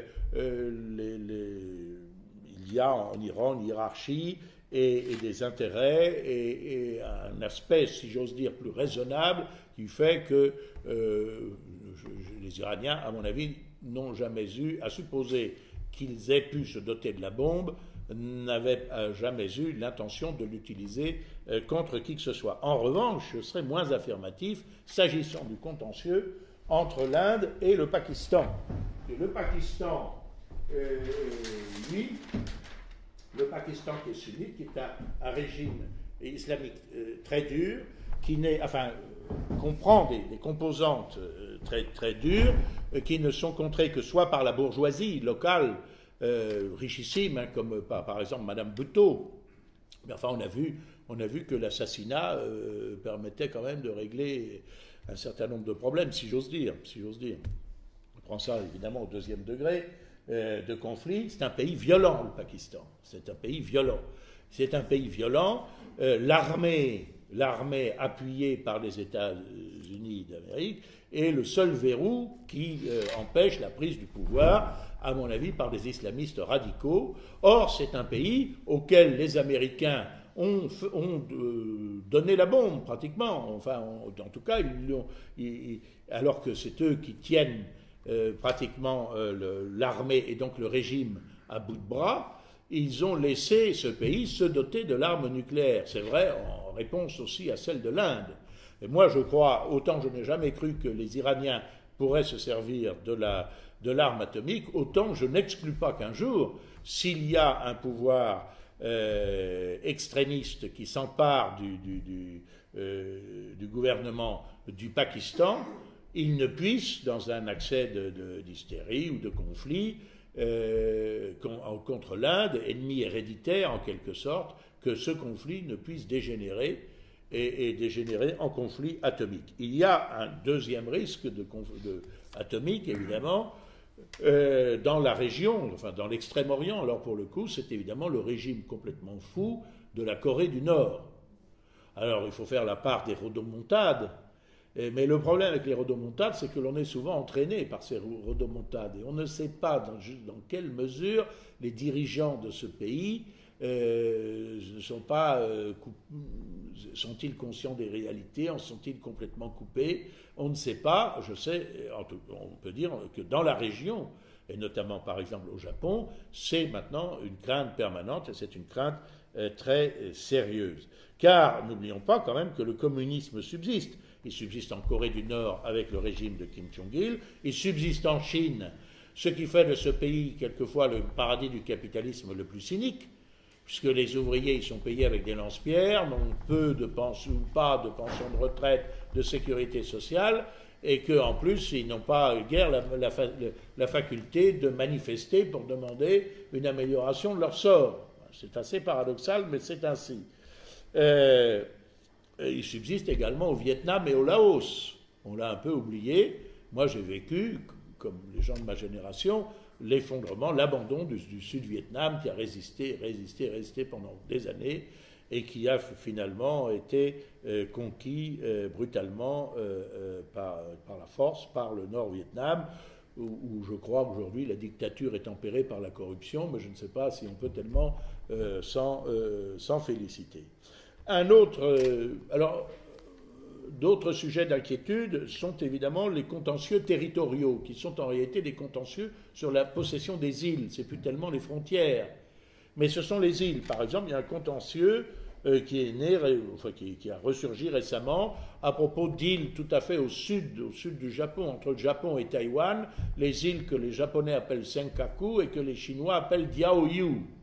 Alors le problème, c'est que ce genre de contentieux, en fait, ça n'en vaut absolument pas la peine J'allais dire, ça vaut vraiment pas la peine de se battre pour ça, mais est-ce qu'il fallait faire tuer tellement d'Occidentaux hein, euh, euh, à cause de, l'assassinat de l'archiduc euh, François Ferdinand en 14 On peut aussi se poser la question. Hein. bon, il y a quelquefois des, prétextes ou des buts de guerre qui apparaissent dérisoires au regard des ravages qui ont été causés. Et le danger de cette affaire, chacun sait très bien jusqu'où il peut aller trop loin, mais c'est que personne ne veut perdre la face, et surtout pas les Chinois, qui ont toujours conservé une dent contre les Japonais, lesquels, il faut bien le dire, se sont très mal conduits à leur égard euh, dans les années 30. Bon. Euh, et, quand on est dans un domaine maritime, qu'est-ce qui se passe? Eh bien, par exemple, il y a, un, pays dont les pêcheurs pêche dans la zone euh, maritime de l'îlot contesté. Euh, l'autre euh, pays envoie un garde-côte pour les arraisonner. Le, pays dont les pêcheurs relèvent va envoyer une frégate pour dissuader le garde-côte. Et puis à la fin, ça, ça peut péter. Hein, c'est arrivé que ces incidents puissent dégénérer. C'est plus grave que l'autre contentieux territoriaux. Par exemple, au nord du Japon, il y a une partie des îles Kuril que les Japonais appellent les territoires du Nord, qui sont occupés par les, Russes depuis la fin de la Deuxième Guerre mondiale et que les Russes devraient rendre aux Japonais, mais ils ne le, leur rendent pas. C'est un problème, mais ce n'est pas un problème qui, à mon avis, risque de dégénérer. Tandis que le contentieux sino-japonais, j'en serais beaucoup moins sûr. Il y a aussi les prétentions impérialistes, il faut bien le dire, de la Chine, qui sont des prétentions traditionnelles sur ce qu'on appelle la mer de Chine. Sauf que la mer de Chine, pour les Chinois, ça va jusqu'au rivage de Bornéo. Traditionnellement, pour eux, tout ça, c'était depuis des temps immémoriaux euh, un, espace maritime dans lequel ils avaient euh, affirmé leur souveraineté et ils ont bien l'intention de euh, recommencer. Et puis, parmi ces prétentions, parmi ces sujets, il y a la question de Taïwan. Taïwan, territoire chinois, euh, peuplé par une population en réalité minoritaire. Ce ne sont pas des gens.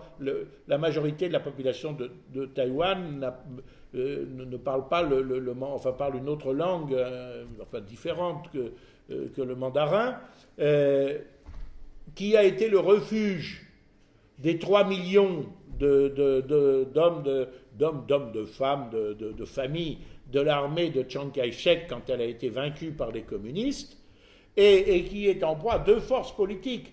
Paradoxalement, les anticommunistes du Kuomintang, ils sont, chinois. Et eux, ils sont, ils sont au moins d'accord avec Pékin sur le fait qu'il n'y a qu'une seule Chine et que Taïwan veut en faire partie. Mais tout récemment, on a vu avec les dernières élections à Taïwan qu'il y a un courant un, peu, excusez-moi, comme en Corse, quoi. Bon, euh, un courant euh, euh, indépendantiste taïwanais qui se manifeste, qui dit après tout, on n'en a rien à faire de savoir bon, bah, que Pékin reste Pékin, puis nous, nous, soyons indépendants. Sauf que pour Pékin, Pékin tolère la situation à Taïwan, mais une déclaration d'indépendance, de rupture de Taïwan avec la Chine serait pratiquement un casus belli. Enfin, le dernier péril, c'est évidemment le réveil de l'islamisme euh, radical en Indonésie, en Malaisie, en Thaïlande, dans l'isthme de Kra, au sud de la Thaïlande. Vous voyez, l'isthme de Kra, c'est cette espèce de. Voilà, c'est ça.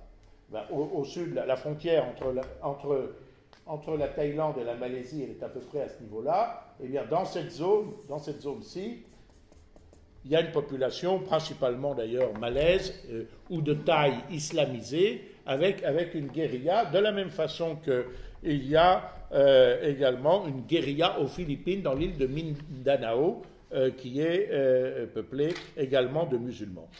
Une menace plus subtile, en quelque sorte, c'est la destruction des cultures traditionnelles par le mondialisme et par le nivellement qu'il occasionne et l'asservissement, je ne dirais pas la culture américaine, parce qu'il y a une culture américaine, moi je crois, mais à la sous-culture euh, qui, euh, euh, qui, va, qui va de pair, et puis l'asservissement politique, asservissement politique consenti.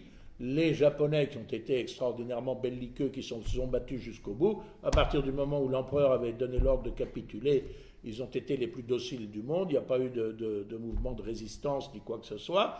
Et puis, ils ont en quelque sorte utilisé le mouvement de l'adversaire. Ils ont dit aux, Américains qui, dans le cadre de leur politique de containment, voulaient contenir la poussée communiste et voulaient que le Japon réarme. Ils ont dit, ah ben non, vous êtes bien gentil, mais vous nous avez dit que c'était très vilain d'avoir une armée, d'être... Euh, voilà, donc d'avoir recours à la guerre. Donc euh, nous sommes devenus pacifiques et par ce moyen-là, pendant 50 ans, le Japon a fait payer sa sécurité par son vainqueur, ce qui évidemment leur a donné euh, quand même une certaine forme d'avantage dans la compétition économique euh, dans laquelle il s'est désormais euh, investi. Je crois, en ce qui me concerne, qu'il y a des possibilités de coopération avec beaucoup de ces pays de, par le monde. nous avons, par exemple, si je prends le cas du Japon que je connais bien, nous avons les mêmes problèmes. Nous sommes des pays de vieille civilisation, nous sommes des pays qui avons eu un rôle extrêmement important, qui est aujourd'hui contesté. Nous avons subi une certaine restriction de notre influence, c'est le moins que l'on puisse dire. Nous sommes euh, euh, frappés, nous sommes menacés par la dénatalité, par le matérialisme, par l'asservissement à d'autres puissances euh, que, que, que, la nôtre. Euh, sur le plan économique par les délocalisations, qui sont une, euh, voilà, une espèce de fuite en avant consistant à transférer notre potentiel industriel euh, chez des concurrents, mais à aggraver chez nous les problèmes sociaux, le chômage, etc. Eh bien, je crois que l'union de ces pays d'antique civilisation, puissance moyenne, que sont aujourd'hui l'Iran, l'Inde, le Japon, la Chine, l'Inde et le Japon étant des démocraties de surcroît, eh bien, euh, pourrait nous donner des possibilités, nous redonner des possibilités d'action, même de leadership peut-être, sur la scène internationale. Alors, ma conclusion, j'ai été très long, veuillez m'en excuser, euh, je dirais euh, en quelques mots, gardons ce trésor de la civilisation européenne qui est le règne du droit, du vrai droit, pas du droit tel qu'on le vote aujourd'hui à Bruxelles, hein, mais du, droit romain, de ce droit qui est fondé sur l'accord, notamment des volontés, ce qui est un concept typiquement occidental.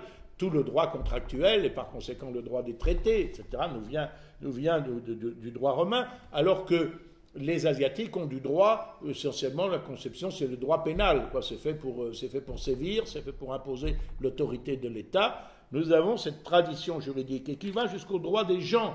Les gens ne voulant pas dire les personnes, mais les peuples. C'est-à-dire que nous avons inventé le concept de droit international de liberté et d'égalité des nations, qui, comme je l'ai montré, n'est pas le fond euh, des conceptions chinoises, ni évidemment des conceptions musulmanes. C'est le mythe du califat que nous voyons revenir de façon brutale, euh, évidemment, euh, à, la, surface aujourd'hui qui prévaut euh, dans, ces pays. Euh, nous sommes, disais-je tout à l'heure, une petite péninsule à l'extrémité de l'énorme continent asiatique, mais nous avons inventé ce concept de liberté et d'égalité des nations qu'il nous faut conserver. En revanche, il faut nous garder d'un certain nombre de facteurs de faiblesse de notre civilisation, qui sont ce que Solzhenitsyn, dans sa lettre aux Américains, qu'il faudrait relire aujourd'hui, le grand auteur russe Solzhenitsyn euh, adversaire du, communisme, mais se méfiait des excès du libéralisme, et notamment de ce qu'il a appelé euh, l'excès de l'individualisme juridique, précisément, c'est-à-dire de la revendication des droits qui précède de plus en plus chez nous la reconnaissance des devoirs et avec un certain nombre de conséquences de fragilisation indiscutable de notre société ce qui fait la force des, sociétés comme la société chinoise d'aujourd'hui, la société euh, japonaise, qui est restée quand même remarquablement cohérente, c'est que c'est une société qui est unie dans la reconnaissance des devoirs mutuels. Ben, la reconnaissance des devoirs mutuels, ça veut dire par exemple que euh, au Japon, le, taux de criminalité, il est 12 fois ou 15 fois inférieur au nôtre. Voilà, le taux de, euh, taux de délinquance. Gardons-nous donc de cette hypertrophie de la revendication des droits qui ne sont accompagnés d'aucun devoir. Allions-nous aux pays qui sont comme nous d'antiques traditions et désireux de ne pas voir se dissoudre leur identité dans un monde purement marchand? Et euh, je terminerai en complétant la citation de Kipling, que l'on cite très souvent quand on aborde les, questions des civilisations de l'Orient, qui disait donc que l'Est était l'Est et l'Ouest est l'Ouest, et que les deux ne se rencontreraient jamais. Oui, en tant que bloc, en tant que groupe, etc., peut-être, mais euh, avec mon, mauvais anglais, je me, suis rendu compte, aujourd'hui d'ailleurs, de la fin du poème, hein, euh, But there is neither east nor west border, nor breed nor birth. When two strong men stand face to face. Euh, J'écris mal. They come. Eh, and come from the, uh, the end of, the earth. Donc je traduis, mais il n'y a ni est, ni ouest, ni frontière, lignage ou naissance quand deux hommes se tiennent, se regardent en face, même s'ils viennent du bout du monde. Donc je crois qu'il y a ces possibilités euh, de, d'entente, de compréhension mutuelle dans ces mondes qui nous sont assez étrangers, euh, mais qui devraient nous être beaucoup plus proches. Merci beaucoup.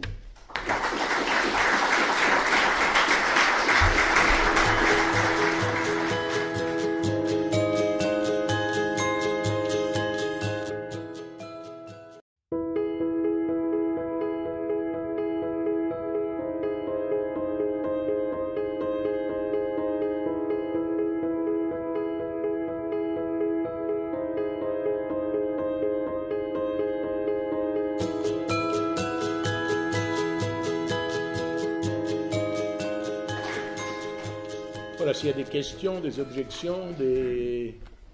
j'y répondrai très volontiers. J'ai été très long, oui. religieux, Oui, notamment en Proche-Orient, Moyen-Orient. oui. Mais euh, est-ce qu'il y a eu, euh, maintenant, est-ce qu'on subit encore, euh, négativement ou positivement, l'effet des périodes coloniales? Parce que ces régions-là ont subi la colonisation. Oui, je vais être très franc, je, je ne suis pas certain que la période coloniale ait laissé, pour ce qui est de ces régions-là, hein, si c'était le Maghreb, ce, serait, mon appréciation serait peut-être différente, eu une tellement grande importance? D'abord parce qu'elle n'a pas laissé un mauvais souvenir. Par exemple, au Liban et en Syrie, euh, qui d'ailleurs n'ont pas été colonisés, parce qu'ils étaient colonies turques. Enfin, en quelque sorte, ils faisaient partie de l'Empire ottoman. Et euh, par conséquent, la présence occidentale y a été assez brève et a pu être considérée comme une relative libération par rapport aux Turcs. Et précisément, euh, euh, d'ailleurs, euh, dès le départ, ces pays n'ont pas été considérés juridiquement comme des colonies, comme vous le savez, mais la Syrie et le Liban ont été placés sous mandat de la Société des Nations, mandat dans le cas de la Syrie et du Liban donné à la France.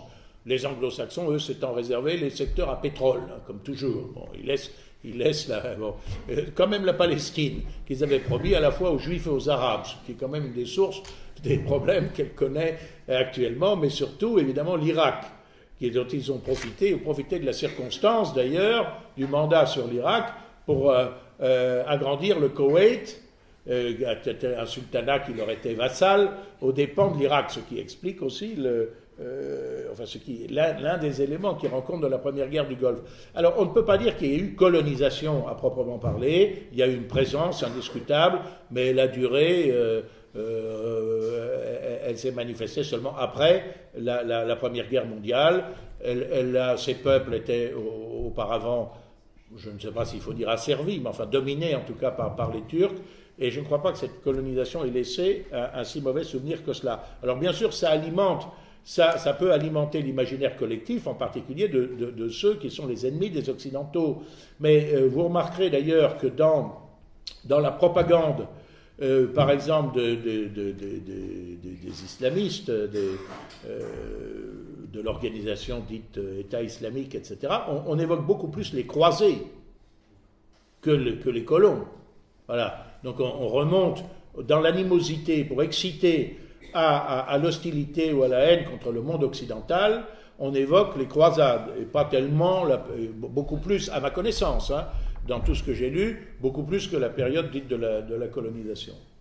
Alors, en ce qui concerne les, euh, si on va un peu plus loin, l'Iran, le, Siam, euh, l'ancien Siam aujourd'hui, Thaïlande, euh, la Chine, le Japon n'ont pas été colonisés. L'Inde l'a été, bien sûr. L'Inde l'a été, mais euh, les pays que je viens de citer ne l'ont pas été. En revanche, ils ont fait partie, ils ont été reconnus comme des pays, comme des États indépendants. En revanche, ils ont, fait, ils ont sub- subi un régime discriminatoire, ce que l'on a appelé les traités inégaux. Alors ça, c'est extrêmement intéressant. Je ne veux, veux pas être trop long, mais les, euh, les traités inégaux s'inspirent des capitulations qui comme le nom ne l'indique pas, ne sont pas des, euh, le fait de se, de, se rendre, une capitulation dans le domaine du droit militaire, c'est quand une armée dépose les armes et se rend à l'ennemi. Bon, euh, mais là, c'est pas ça, ça vient du latin capitula chapitre. Les premiers, ce sont les premiers accords entre orientaux et occidentaux, ce sont ceux que François Ier conclut avec Soliman le Magnifique. Et Soliman le Magnifique, il est au fait de sa puissance. Et qu'est-ce qu'il dit, Soliman le Magnifique? Eh bien, il accepte compte tenu de l'alliance avec la France, qui a pour but de prendre à revers Charles Quint, il accepte que les chrétiens dans son empire, qui après tout ne relèvent pas du droit musulman, puisqu'ils ne sont pas musulmans, soient jugés par des consuls français, des consuls francs. Et euh, voilà, euh, donc euh, on, on, applique en quelque sorte une loi personnelle. Les musulmans seront jugés par les tribunaux musulmans, etc. Mais les chrétiens euh, après tout, on fera euh, arbitre des chrétiens, les francs, parce qu'on est allié avec les Français. Et euh, ça, c'est très bien quand la Turquie est au fait de sa puissance. Quand la, Turquie devient, comme on a dit, l'homme malade de l'Europe.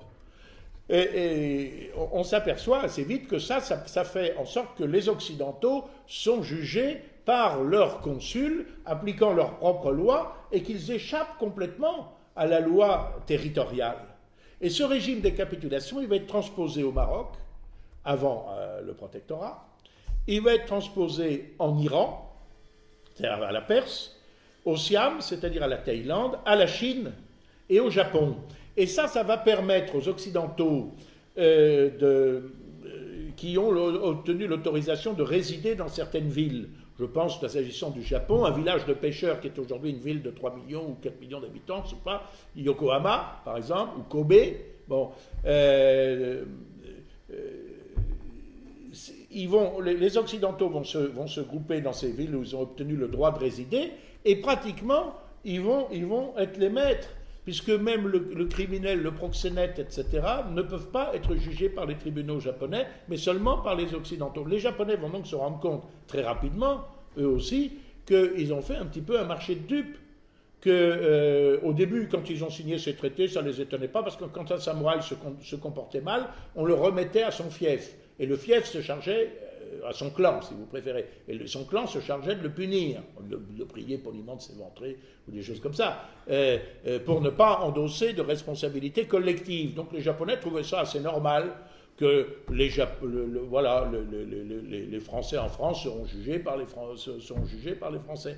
Ils se sont rendus compte ensuite que c'était assez discriminant. Et ils n'ont eu de cesse que d'obtenir l'abrogation de ces traités inégaux qu'ils ont obtenu, s'agissant du Japon, en, en, 1899, donc tout à fait à la fin du, XIXe siècle. Et euh, je pense à une brochure d'un Allemand qui s'appelait Sibol, qui s'appelle L'accession du Japon aux droits des gens européens, l'accession du Japon au droit international, et qui dit c'est la première puissance non chrétienne, non occidentale, à être admise de plein pied, sur un pied d'équité, d'égalité complète, avec les Occidentaux. Alors que, par exemple, s'agissant de la Turquie, au traité de Paris qui a mis fin à la guerre de Crimée, en 1856, on dit, on déclare, la Turquie est admise au bénéfice du droit des gens européens. Autrement dit, la Turquie est reconnue comme un État, la Turquie euh, jouit du droit international, mais la Turquie est quand même, discriminée en quelque sorte par ces traités inégaux. Alors ça, ça a laissé, ça a laissé euh, une certaine trace dans, les, mémoires. Mais enfin, on ne peut pas dire que ce soit aujourd'hui l'objet d'un ressentiment considérable. Ça l'a été pendant longtemps.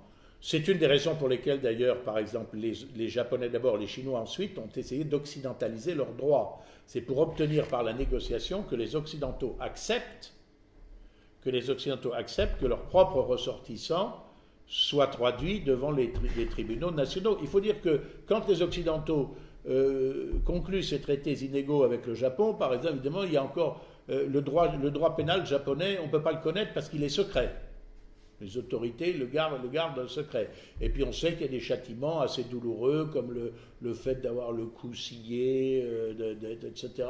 Alors on se dit, non, on va, on va, on va pas laisser nos, nos, ressortissants à, des, à, des, à des, un régime juridique aussi barbare. Donc et, c'est la raison pour laquelle euh, C'est une des raisons pour lesquelles ensuite ces pays ont modernisé leurs droits dans un sens d'occidentalisation, c'est pour obtenir de recouvrer la, souveraineté sur la totalité de leur, de leur territoire. Vous avez dit, allions-nous à ces pays de vieille civilisation? Qui peut être le nous? Est-ce que ces pays euh, croient qu'il y a une diplomatie européenne? Est-ce que ces pays continuent à, percevoir euh, ce qui pourrait être une diplomatie française. Comment faire ah, ah, oui, excusez-moi, ça, aussi c'est une très bonne question. Euh, alors c'est assez curieux. Par exemple, bon, moi, excusez-moi, je reviens sur le Japon parce que c'est quand même ce que je connais le moins mal. Euh, je suis membre de la délégation du Parlement européen qui, est chargée des relations avec ce pays. Donc à ce titre, je rencontre chaque année, un coup à Bruxelles ou Strasbourg, un coup à Tokyo, généralement, les parlementaires japonais de, leur de, leur chambre des députés ou leur chambre des conseillers, l'équivalent de leur Sénat, qui eux sont chargés des relations avec l'Union européenne. Alors c'est très intéressant de voir les discours. D'abord, ben, il, faut dire, il faut bien dire d'abord qu'en Asie, vous avez le discours de façade, et puis vous avez ensuite ce que, pensent les gens réellement. Euh, ce qui a donné d'ailleurs lieu à tous ces mythes sur l'hypocrisie des Asiatiques. En réalité, le discours de façade, euh, tout le monde sait que c'est un discours de façade dans ce système. Euh, mais il est nécessaire parce qu'il est, exigé par la politesse pour éviter de, faire que votre interlocuteur ne perde la face. Tandis que si on annonce trop brutalement qu'on n'est pas tout à fait d'accord avec lui, ça n'est pas très poli. Voilà. Donc alors, alors, dans ce discours de façade, les Japonais ne, ne, tarissent pas de louanges sur l'Union européenne et puis ils pensent que vraiment c'est l'Europe le patron. Il faut dire qu'elle essaie de, l'Union européenne essaie de s'arroger cette, cette fonction. J'en avais que pour preuve, euh, avant-hier la Pologne, hier le Danemark mis en accusation à Strasbourg. Euh, et alors les Japonais disaient, alors ils ne tarissent pas d'éloges, enfin ceux que je connais, que je rencontre, ils disent c'est extraordinaire quand même cette Union européenne, et puis alors là, ça revient toujours, la France et l'Allemagne qui se sont fait la guerre trois fois en un siècle, etc., et qui maintenant marchent la main dans la main au sein de la même organisation. Bon du discours convenu qui plaît beaucoup à mes collègues euh, des autres groupes européens, enfin de la plupart. Et alors, moi, je casse l'ambiance. J'ai un discours qui est parfaitement rodé. Hein. J'ai dit, ben, écoutez, c'est, oui, c'est, très touchant tout ce que vous venez de dire. Là, ben, je pense que vous devriez peut-être essayer la même chose dans l'Extrême-Orient.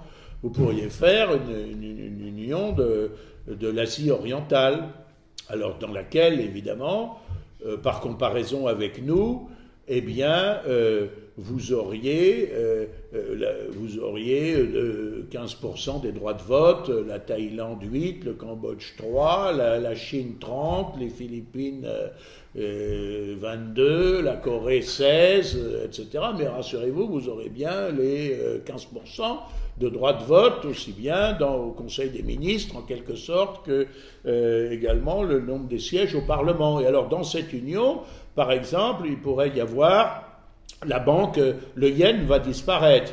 Hein, il y aura une monnaie unique qui sera émise depuis Singapour. C'est normal parce que c'est une place financière importante. Euh, le Conseil des ministres se réunira euh, à Shanghai.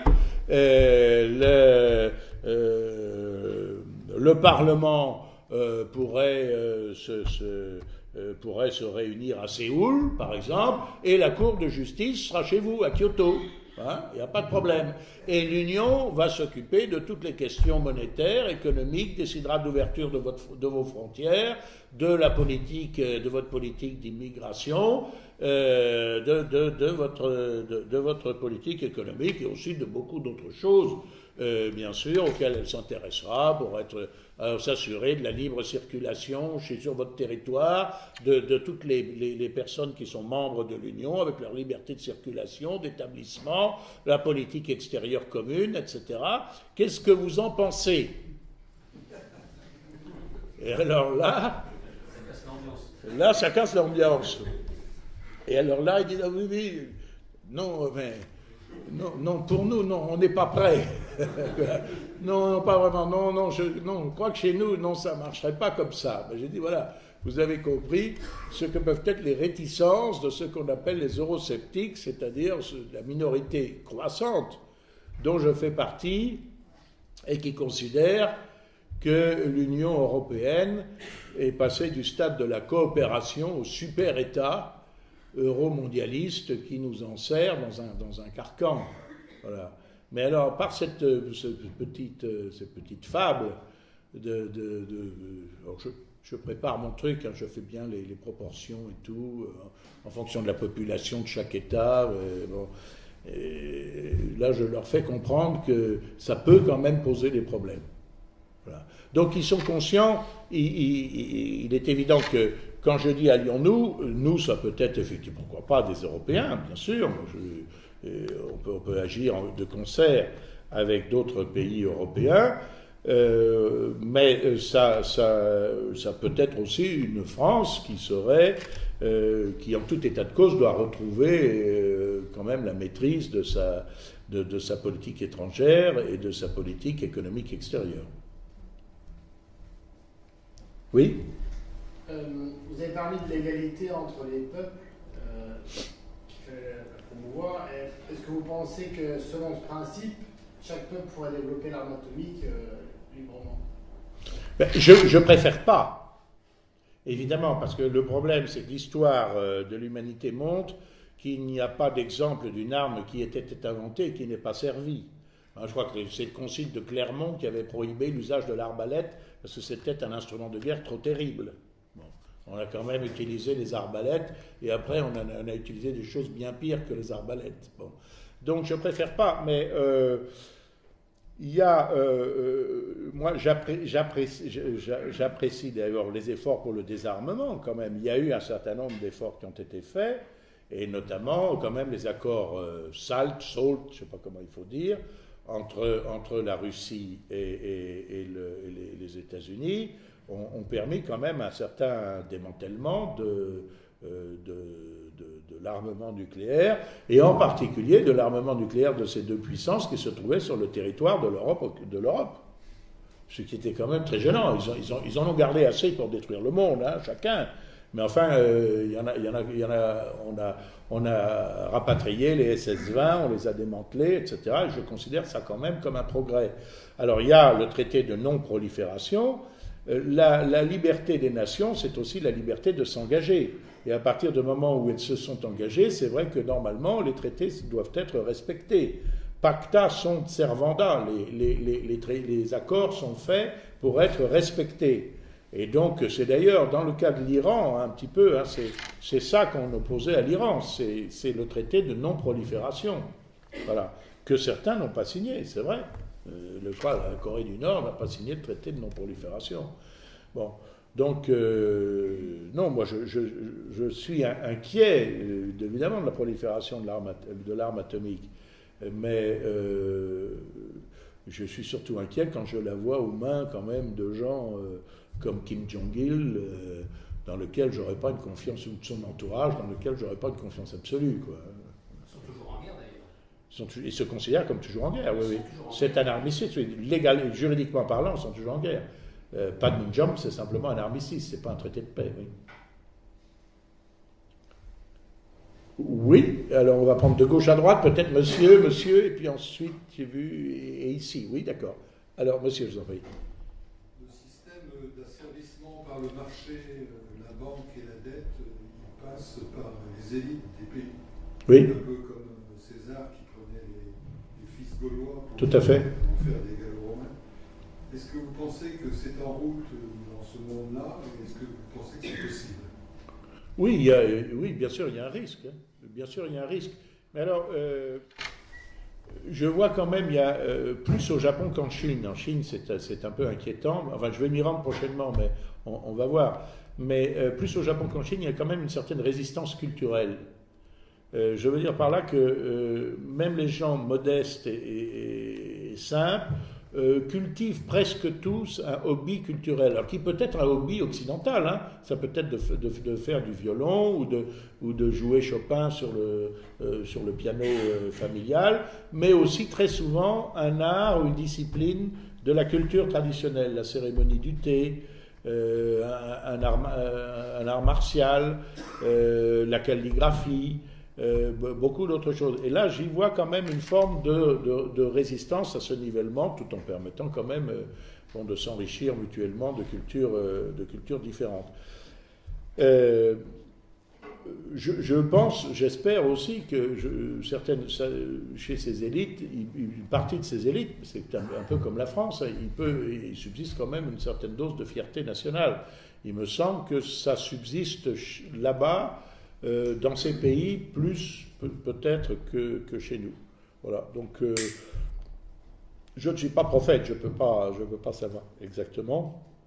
ce qui m'inquiète beaucoup, c'est de voir la Chine aujourd'hui, comme elle, a par exemple détruit une partie considérable de son patrimoine, patrimoine par exemple architectural et artistique, à l'époque de la révolution culturelle, mais le, libéralisme économique d'aujourd'hui en détruit autant. Euh, notamment les quartiers traditionnels à Pékin, tout ça est, absolument rasé. Et même au Japon, euh, toutes les fois que je reviens à, Kyoto, l'ancienne capitale impériale, je suis un peu désolé parce qu'il laisse subsister les temples, les, anciens temples, les, les, palais, tout ça, enfin les monuments, mais les quartiers traditionnels avec un habitat traditionnel, la maison traditionnelle en bois, euh, avec les tatamis, etc., qui, a, son écosystème et qui était, qui, était, qui était quand même merveilleuse. Euh, bon, pas toujours très confortable en hiver, mais enfin quand même, euh, malheureusement disparaît auprès de, euh, remplacé par des petits cubes de béton qui je trouve ça, je trouve ça criminel de, faire ce que les bombardements américains n'avaient pas, pas fait, quoi. Bon, avaient épargné au moins cet endroit-là. C'est un, problème. Alors là, on, touche d'ailleurs à une autre influence euh, culturelle qui est celle du bouddhisme. Le, bouddhisme a, cultivé quand même chez ces, pays-là la notion de l'impermanence. Donc ils n'ont pas euh, exactement le même attrait que nous systématiquement pour les vieilles pierres, pour la conservation de ce qui est, du moins de ce qui... Euh, si, quand c'est un grand temple célèbre qui a, qui a mille ans d'âge, oui. Mais par exemple, beaucoup de Français sont attachés, quand ils ont une, maison de campagne qui a, un ou deux siècles, ou quelquefois plus, ce qui est souvent le cas, bon, ben, ils sont attachés à ce que ça conserve son cachet, etc. Ils n'ont pas l'idée de la raser pour faire quelque chose, enfin, pas tous, heureusement encore, euh, de la raser pour faire un bloc de béton qui sera beaucoup mieux isolé et dans lequel les dépenses de chauffage sont moins importantes. Dans les civilisations où ce thème de l'impermanence euh, revient, je crois qu'on se résigne plus facilement à la destruction euh, du, patrimoine. Et ça, c'est sans doute euh, aussi une donnée culturelle. Mais je n'ai pas de réponse, je, n'ai pas de meilleure réponse à votre question. Alors ensuite, c'était monsieur, oui. Oui, je voulais avoir votre opinion en fait, sur un peuple qui, d'après moi, est vraiment médian entre l'Occident et l'Orient, de par leur langue et leur provenance. Je voulais parler de la Hongrie. La Hongrie Oui, oui. Je voulais avoir une vision à moyen terme, par exemple à 20, 30 ou 50 ans, considérant la politique qu'ils ont en ce moment d'avoir été par exemple les premiers à ériger un mur qui bientôt va recouvrir toute la moitié sud. Hein, oui. Et je voulais avoir votre vision là-dessus, sur euh, vers quoi ça pourrait leur mener, cette politique un peu de rébellion qu'ils ont l'habitude d'avoir dans leur histoire d'ailleurs. Et euh, comment ce problème peut s'articuler avec le, problème toujours actuel des minorités hongroises? Sont toujours ne se sont pas. Alors là, c'est un, un, sujet très différent, évidemment, de celui qu'on a traité, mais quand même, c'est vrai que les, les, Hongrois, les Magyars, sont un peuple d'origine asiatique, d'origine asiatique, d'origine ouralique, hein, dans le groupe ouralo-altaïque. Ça, présente d'ailleurs des parentés euh, avec, euh, par exemple, la langue japonaise et coréenne. Je disais tout à l'heure qu'il y a le groupe des langues monosyllabiques, le chinois, le vietnamien, une idée exprimée par une syllabe à un ton donné, les tons permettant de varier le répertoire. Il y a les langues comme les nôtres à flexion, bon, les conjugaisons des verbes. Et à l'autre, encore plus loin, il y a ce qu'on appelle les langues agglutinantes. Alors là, c'est des langues qui fonctionnent où on ajoute à chaque mot des éléments comme des Legos. Par exemple, en japonais, blanc, c'est shiroi, les, adjectifs sont généralement en ni. Hein. Rouge, akai, noir, kuroi. Bon, mais vous pouvez, au lieu du i final, vous mettez ku et ensuite, vous pouvez rajouter quelque chose, comme la négation nai. Donc, shirokunai, qui n'est pas blanc, Ça fait ça un seul mot toujours. Hein. Shirokunai qui n'est pas blanc, euh, Kurokunai qui n'est pas noir, Akakunai qui n'est pas rouge. Ou alors Katta, l'imparfait. Shirokatta qui était blanc, Akakatta qui était rouge, Kurokatta qui était noir. Mais vous pouvez rajouter aussi l'imparfait à la négation. Euh, Shirokunakatta qui n'était pas blanc, euh, Akakunakatta qui n'était pas rouge, Kurokunakatta qui n'était pas noir. Vous voyez, ça fait, ça fait des langues, les, mots sont des légaux. Et, alors c'est très curieux parce que c'est exactement la même structure, la même structure fondamentale en, hongrois. Alors les Hongrois, il y a certains, c'est vrai que les Hongrois se considèrent un peu comme, comme d'origine asiatique. Ils ont été quand même très occidentalisés, il faut bien le dire, surtout qu'en Pannonie, où, ils sont arrivés, sont arrivés les tribus hongroises, qui étaient des, un peu des tribus uniques, hein, des, des euh, des, parents des Huns. Euh, il y avait des Celtes.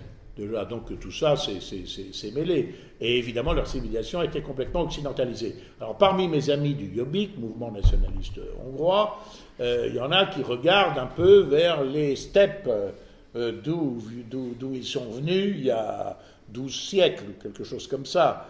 Euh, bon, alors, euh, bon, par exemple, mon ami Bela Kovac est tout le temps fourré au Kazakhstan, au, au Kirghizistan, que sais-je.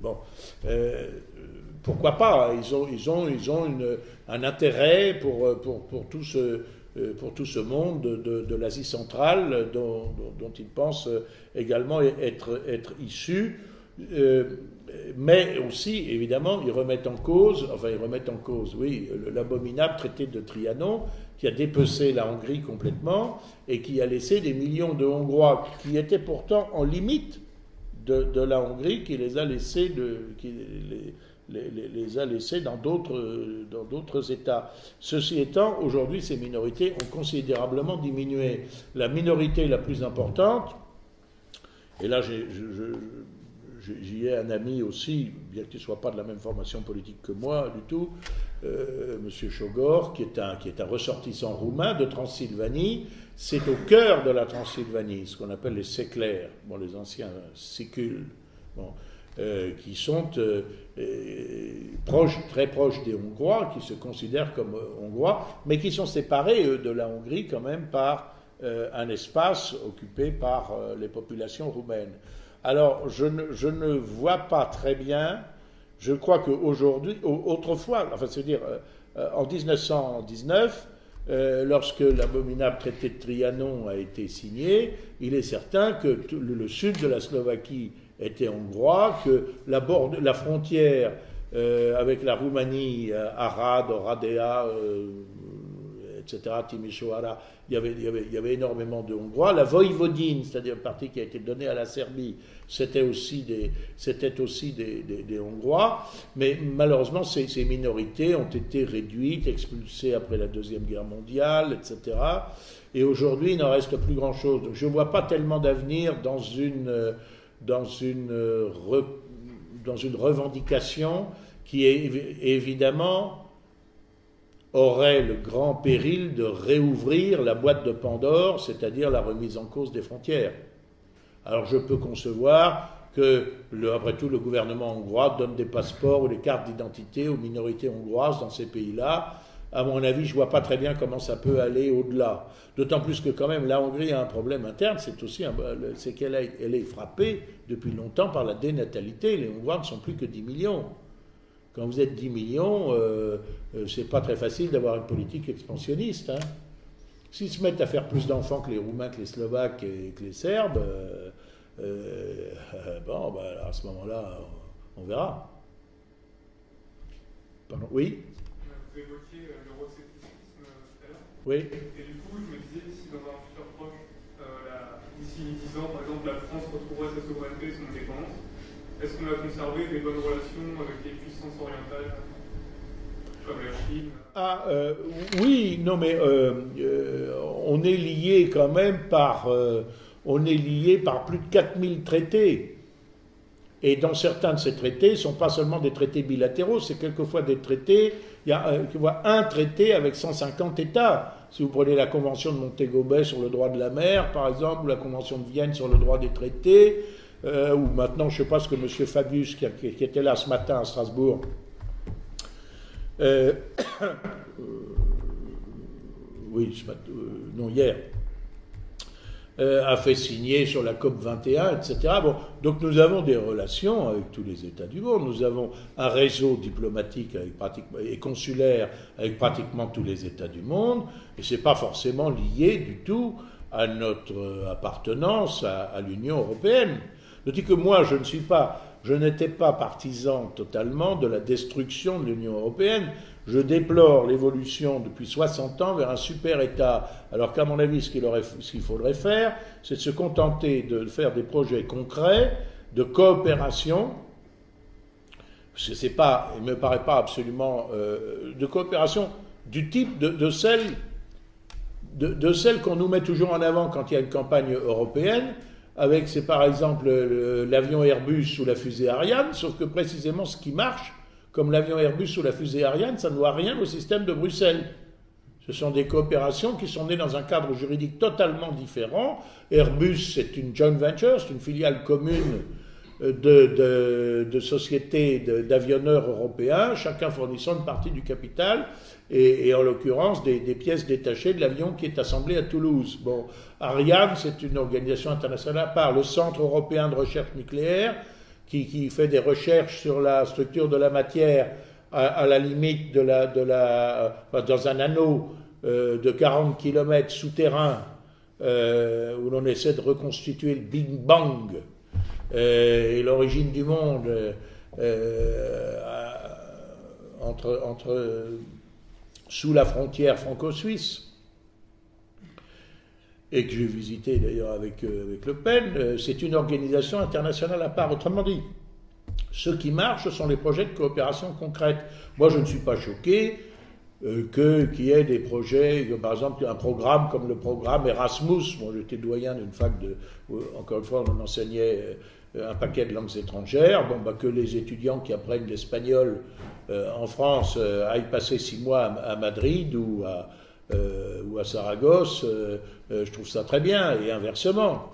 Bon, ça, ça ne me gêne pas. Le, projet Galiléo, le projet d'un système de, GPS, de positionnement par satellite qui serait indépendant des États-Unis, je dirais pourquoi pas. Le problème, c'est qu'au lieu d'avoir des projets précis, concrets, sur lesquels les citoyens euh, peuvent mettre un chiffrage, voilà ce que ça a coûté, voilà ce, qui va en sortir, et, pouvoir comparer, ce, examiner ce bilan coût-avantage, on multiplie les normes, les règles, les contraintes, les servitudes,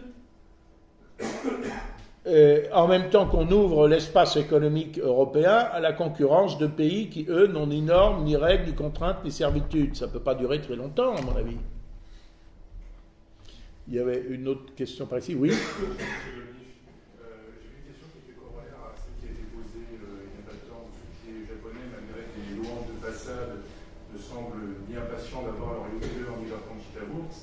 Euh, pardon, ni impatient d'avoir. D'avoir ni leur Juncker ou leur enfin, ils sont des, europhiles oui. observateurs. Oui. Euh, vous voulez savoir qu'est-ce que vous ressentiez chez vos interlocuteurs japonais, justement, quand vous leur parliez par rapport aux, aux dissensions qu'on peut observer entre les nations au sein même de l'Union européenne par rapport aux, aux, crises actuelles, justement, notamment la crise migratoire, quand on voit notamment le, la Hongrie qui a provoqué un effet domino, justement, du d'un retour à la nation et d'un retour à des Est-ce que, comment est-ce qu'ils perçoivent justement ces, ces dissonances? Est-ce qu'ils continuent justement avec dans la logique de façade.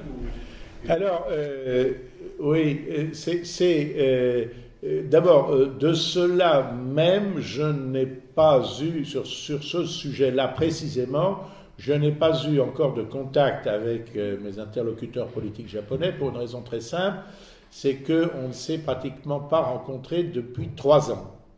Euh, pour des raisons extrêmement simples, c'est que quand on devait y aller, il y avait les élections européennes, euh, ou quand il devait venir, il y avait les élections européennes, et quand on devait nous y aller, euh, il y avait les élections chez eux.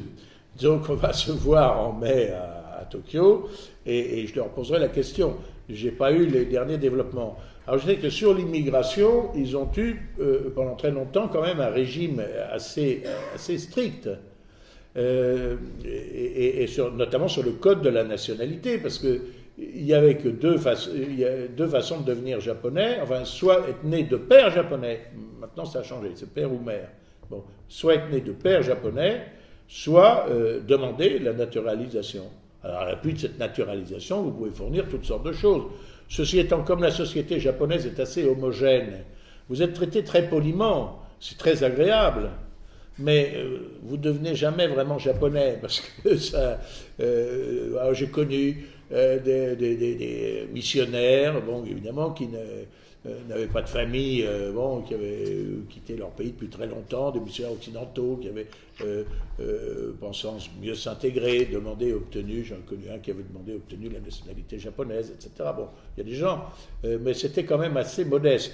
Et alors, ce qui, et le droit du sol ne conférait pas de soi la nationalité japonaise. Ce qui veut que, par exemple, il y a des jeunes Coréens, jeunes ou pas jeunes d'ailleurs, qui sont au Japon depuis trois ou quatre générations, mais qui sont toujours considérés comme coréens. Alors ils ont un statut de résident privilégié, hein, euh, on les expulse pas, etc. Mais ils n'étaient pas japonais, d'ailleurs, ils se sentaient discriminés. C'est toujours extrêmement difficile. C'est toujours le problème de euh, la récrimination, mais la récrimination euh, induit la ségrégation, et la ségrégation induit la récrimination, si vous voulez. Donc voilà. Alors, euh, les, Japonais, euh, que, comme c'est un archipel quand même qui est, très peuplé, encore que euh, la population est principalement concentrée dans les plaines. Et il y a beaucoup de paysages, il y a beaucoup de verdure au Japon, contrairement à ce qu'on croit. Il y a beaucoup de nature. Parce que dans les montagnes, et montagne, c'est montagne à vaches, et ben précisément ce qui est pas, caractérise le Japon, c'est qu'il n'y a pas de vaches dans les montagnes à vaches. Donc il n'y a pas d'habitat. Euh, pour des raisons culturelles et, autres. Donc il y, a, de la nature, il y a des espaces naturels. Mais c'est vrai quand même que la densité de population était très importante. Et euh, ils étaient très, euh, les, lois sur l'immigration étaient très strictes et strictement appliquées, et d'autant plus facilement appliquées qu'il n'y a, pas 36 façons de gagner le Japon. Il y avait un aéroport international, deux aéroports internationaux, Tokyo et, Osaka. bon, et puis, euh, ou alors arriver par bateau. Enfin, traverser le Pacifique avec une pirogue, euh, bon. Euh, la Chine, bon, verrouillait ses ressortissants, la Corée du Nord aussi, la Russie également. Donc, ils n'étaient pas. Bon, les, les, les, les, Philippines, etc. Bon, c'est quand même beaucoup plus au sud, ou l'Inde c'est pas facile d'arriver au Japon, et d'arriver au Japon sans être repéré, en quelque sorte en franchissant clandestinement la frontière, et en n'étant pas repéré, c'était un peu difficile. Quoi, hein. bon. Donc ils n'avaient pas trop de problèmes à faire appliquer un régime assez strict en matière de migration. Alors maintenant, ils font, euh, ils font un peu les mêmes erreurs peut-être que celles du monde occidental, c'est-à-dire qu'ils considèrent qu'ils pourraient peut-être s'ouvrir davantage à l'immigration euh, comme un palliatif à la dénatalité et au vieillissement de leur population. Euh, ce qui, à, mon avis, à mon avis, quand un peuple euh, laisse ouvertement à d'autres le soin de faire des enfants à sa place, il ne tarde pas à perdre quand même son indépendance ou à se créer des problèmes. Je ne suis pas contre toute perméabilité entre les peuples et les nations. J'ai moi-même épousé une japonaise. Mais c'est vrai que s'il y avait 10 millions de Français au Japon, le Japon explose ou 10 millions de Japonais en France, quelques sympathies que j'ai pour eux. Voilà. Donc euh, je ne sais pas ce que ça va devenir, ce problème de migration. Je ne sais pas comment ils perçoivent la situation en Europe. Je crois qu'ils doivent l'apercevoir quand même. Euh, je pense qu'ils doivent comprendre des réactions telles que celles de la Hongrie. Je pense qu'ils doivent le comprendre. Mais euh, je, vous dirai ça dans, trois mois. Une dernière question peut-être? Oui, monsieur, oui. Est-ce que des perturbations monétaires ou énergétiques peuvent ah oui, euh, euh, oui, euh, les perturbations monétaires, bon,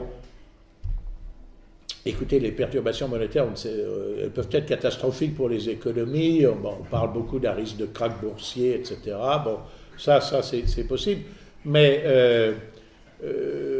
moi, je me souviens très bien, encore en 1974, le premier choc pétrolier, c'est-à-dire la guerre israélo-arabe, et les Arabes qui, par mesure de rétorsion contre les Occidentaux euh, pro-israéliens, coupent le robinet du pétrole.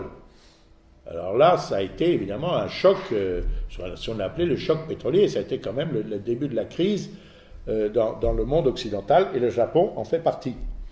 La sécurité du Japon, la sécurité énergétique du Japon, elle dépend, il dépend totalement pour, ces matières premières et notamment pour l'énergie, mais pas seulement, de l'extérieur. Voilà, totalement. C'est simple, pratiquement. Euh, alors, euh, si il y, a une noria de tankers qui passe, qui vient d'Arabie Saoudite, qui passe par les détroits, le détroit de, de, Colombo, le détroit ici, et, qui remonte ensuite au Japon, si à un endroit quelconque le, cordon ombilical est coupé, euh, toute l'économie s'effondre.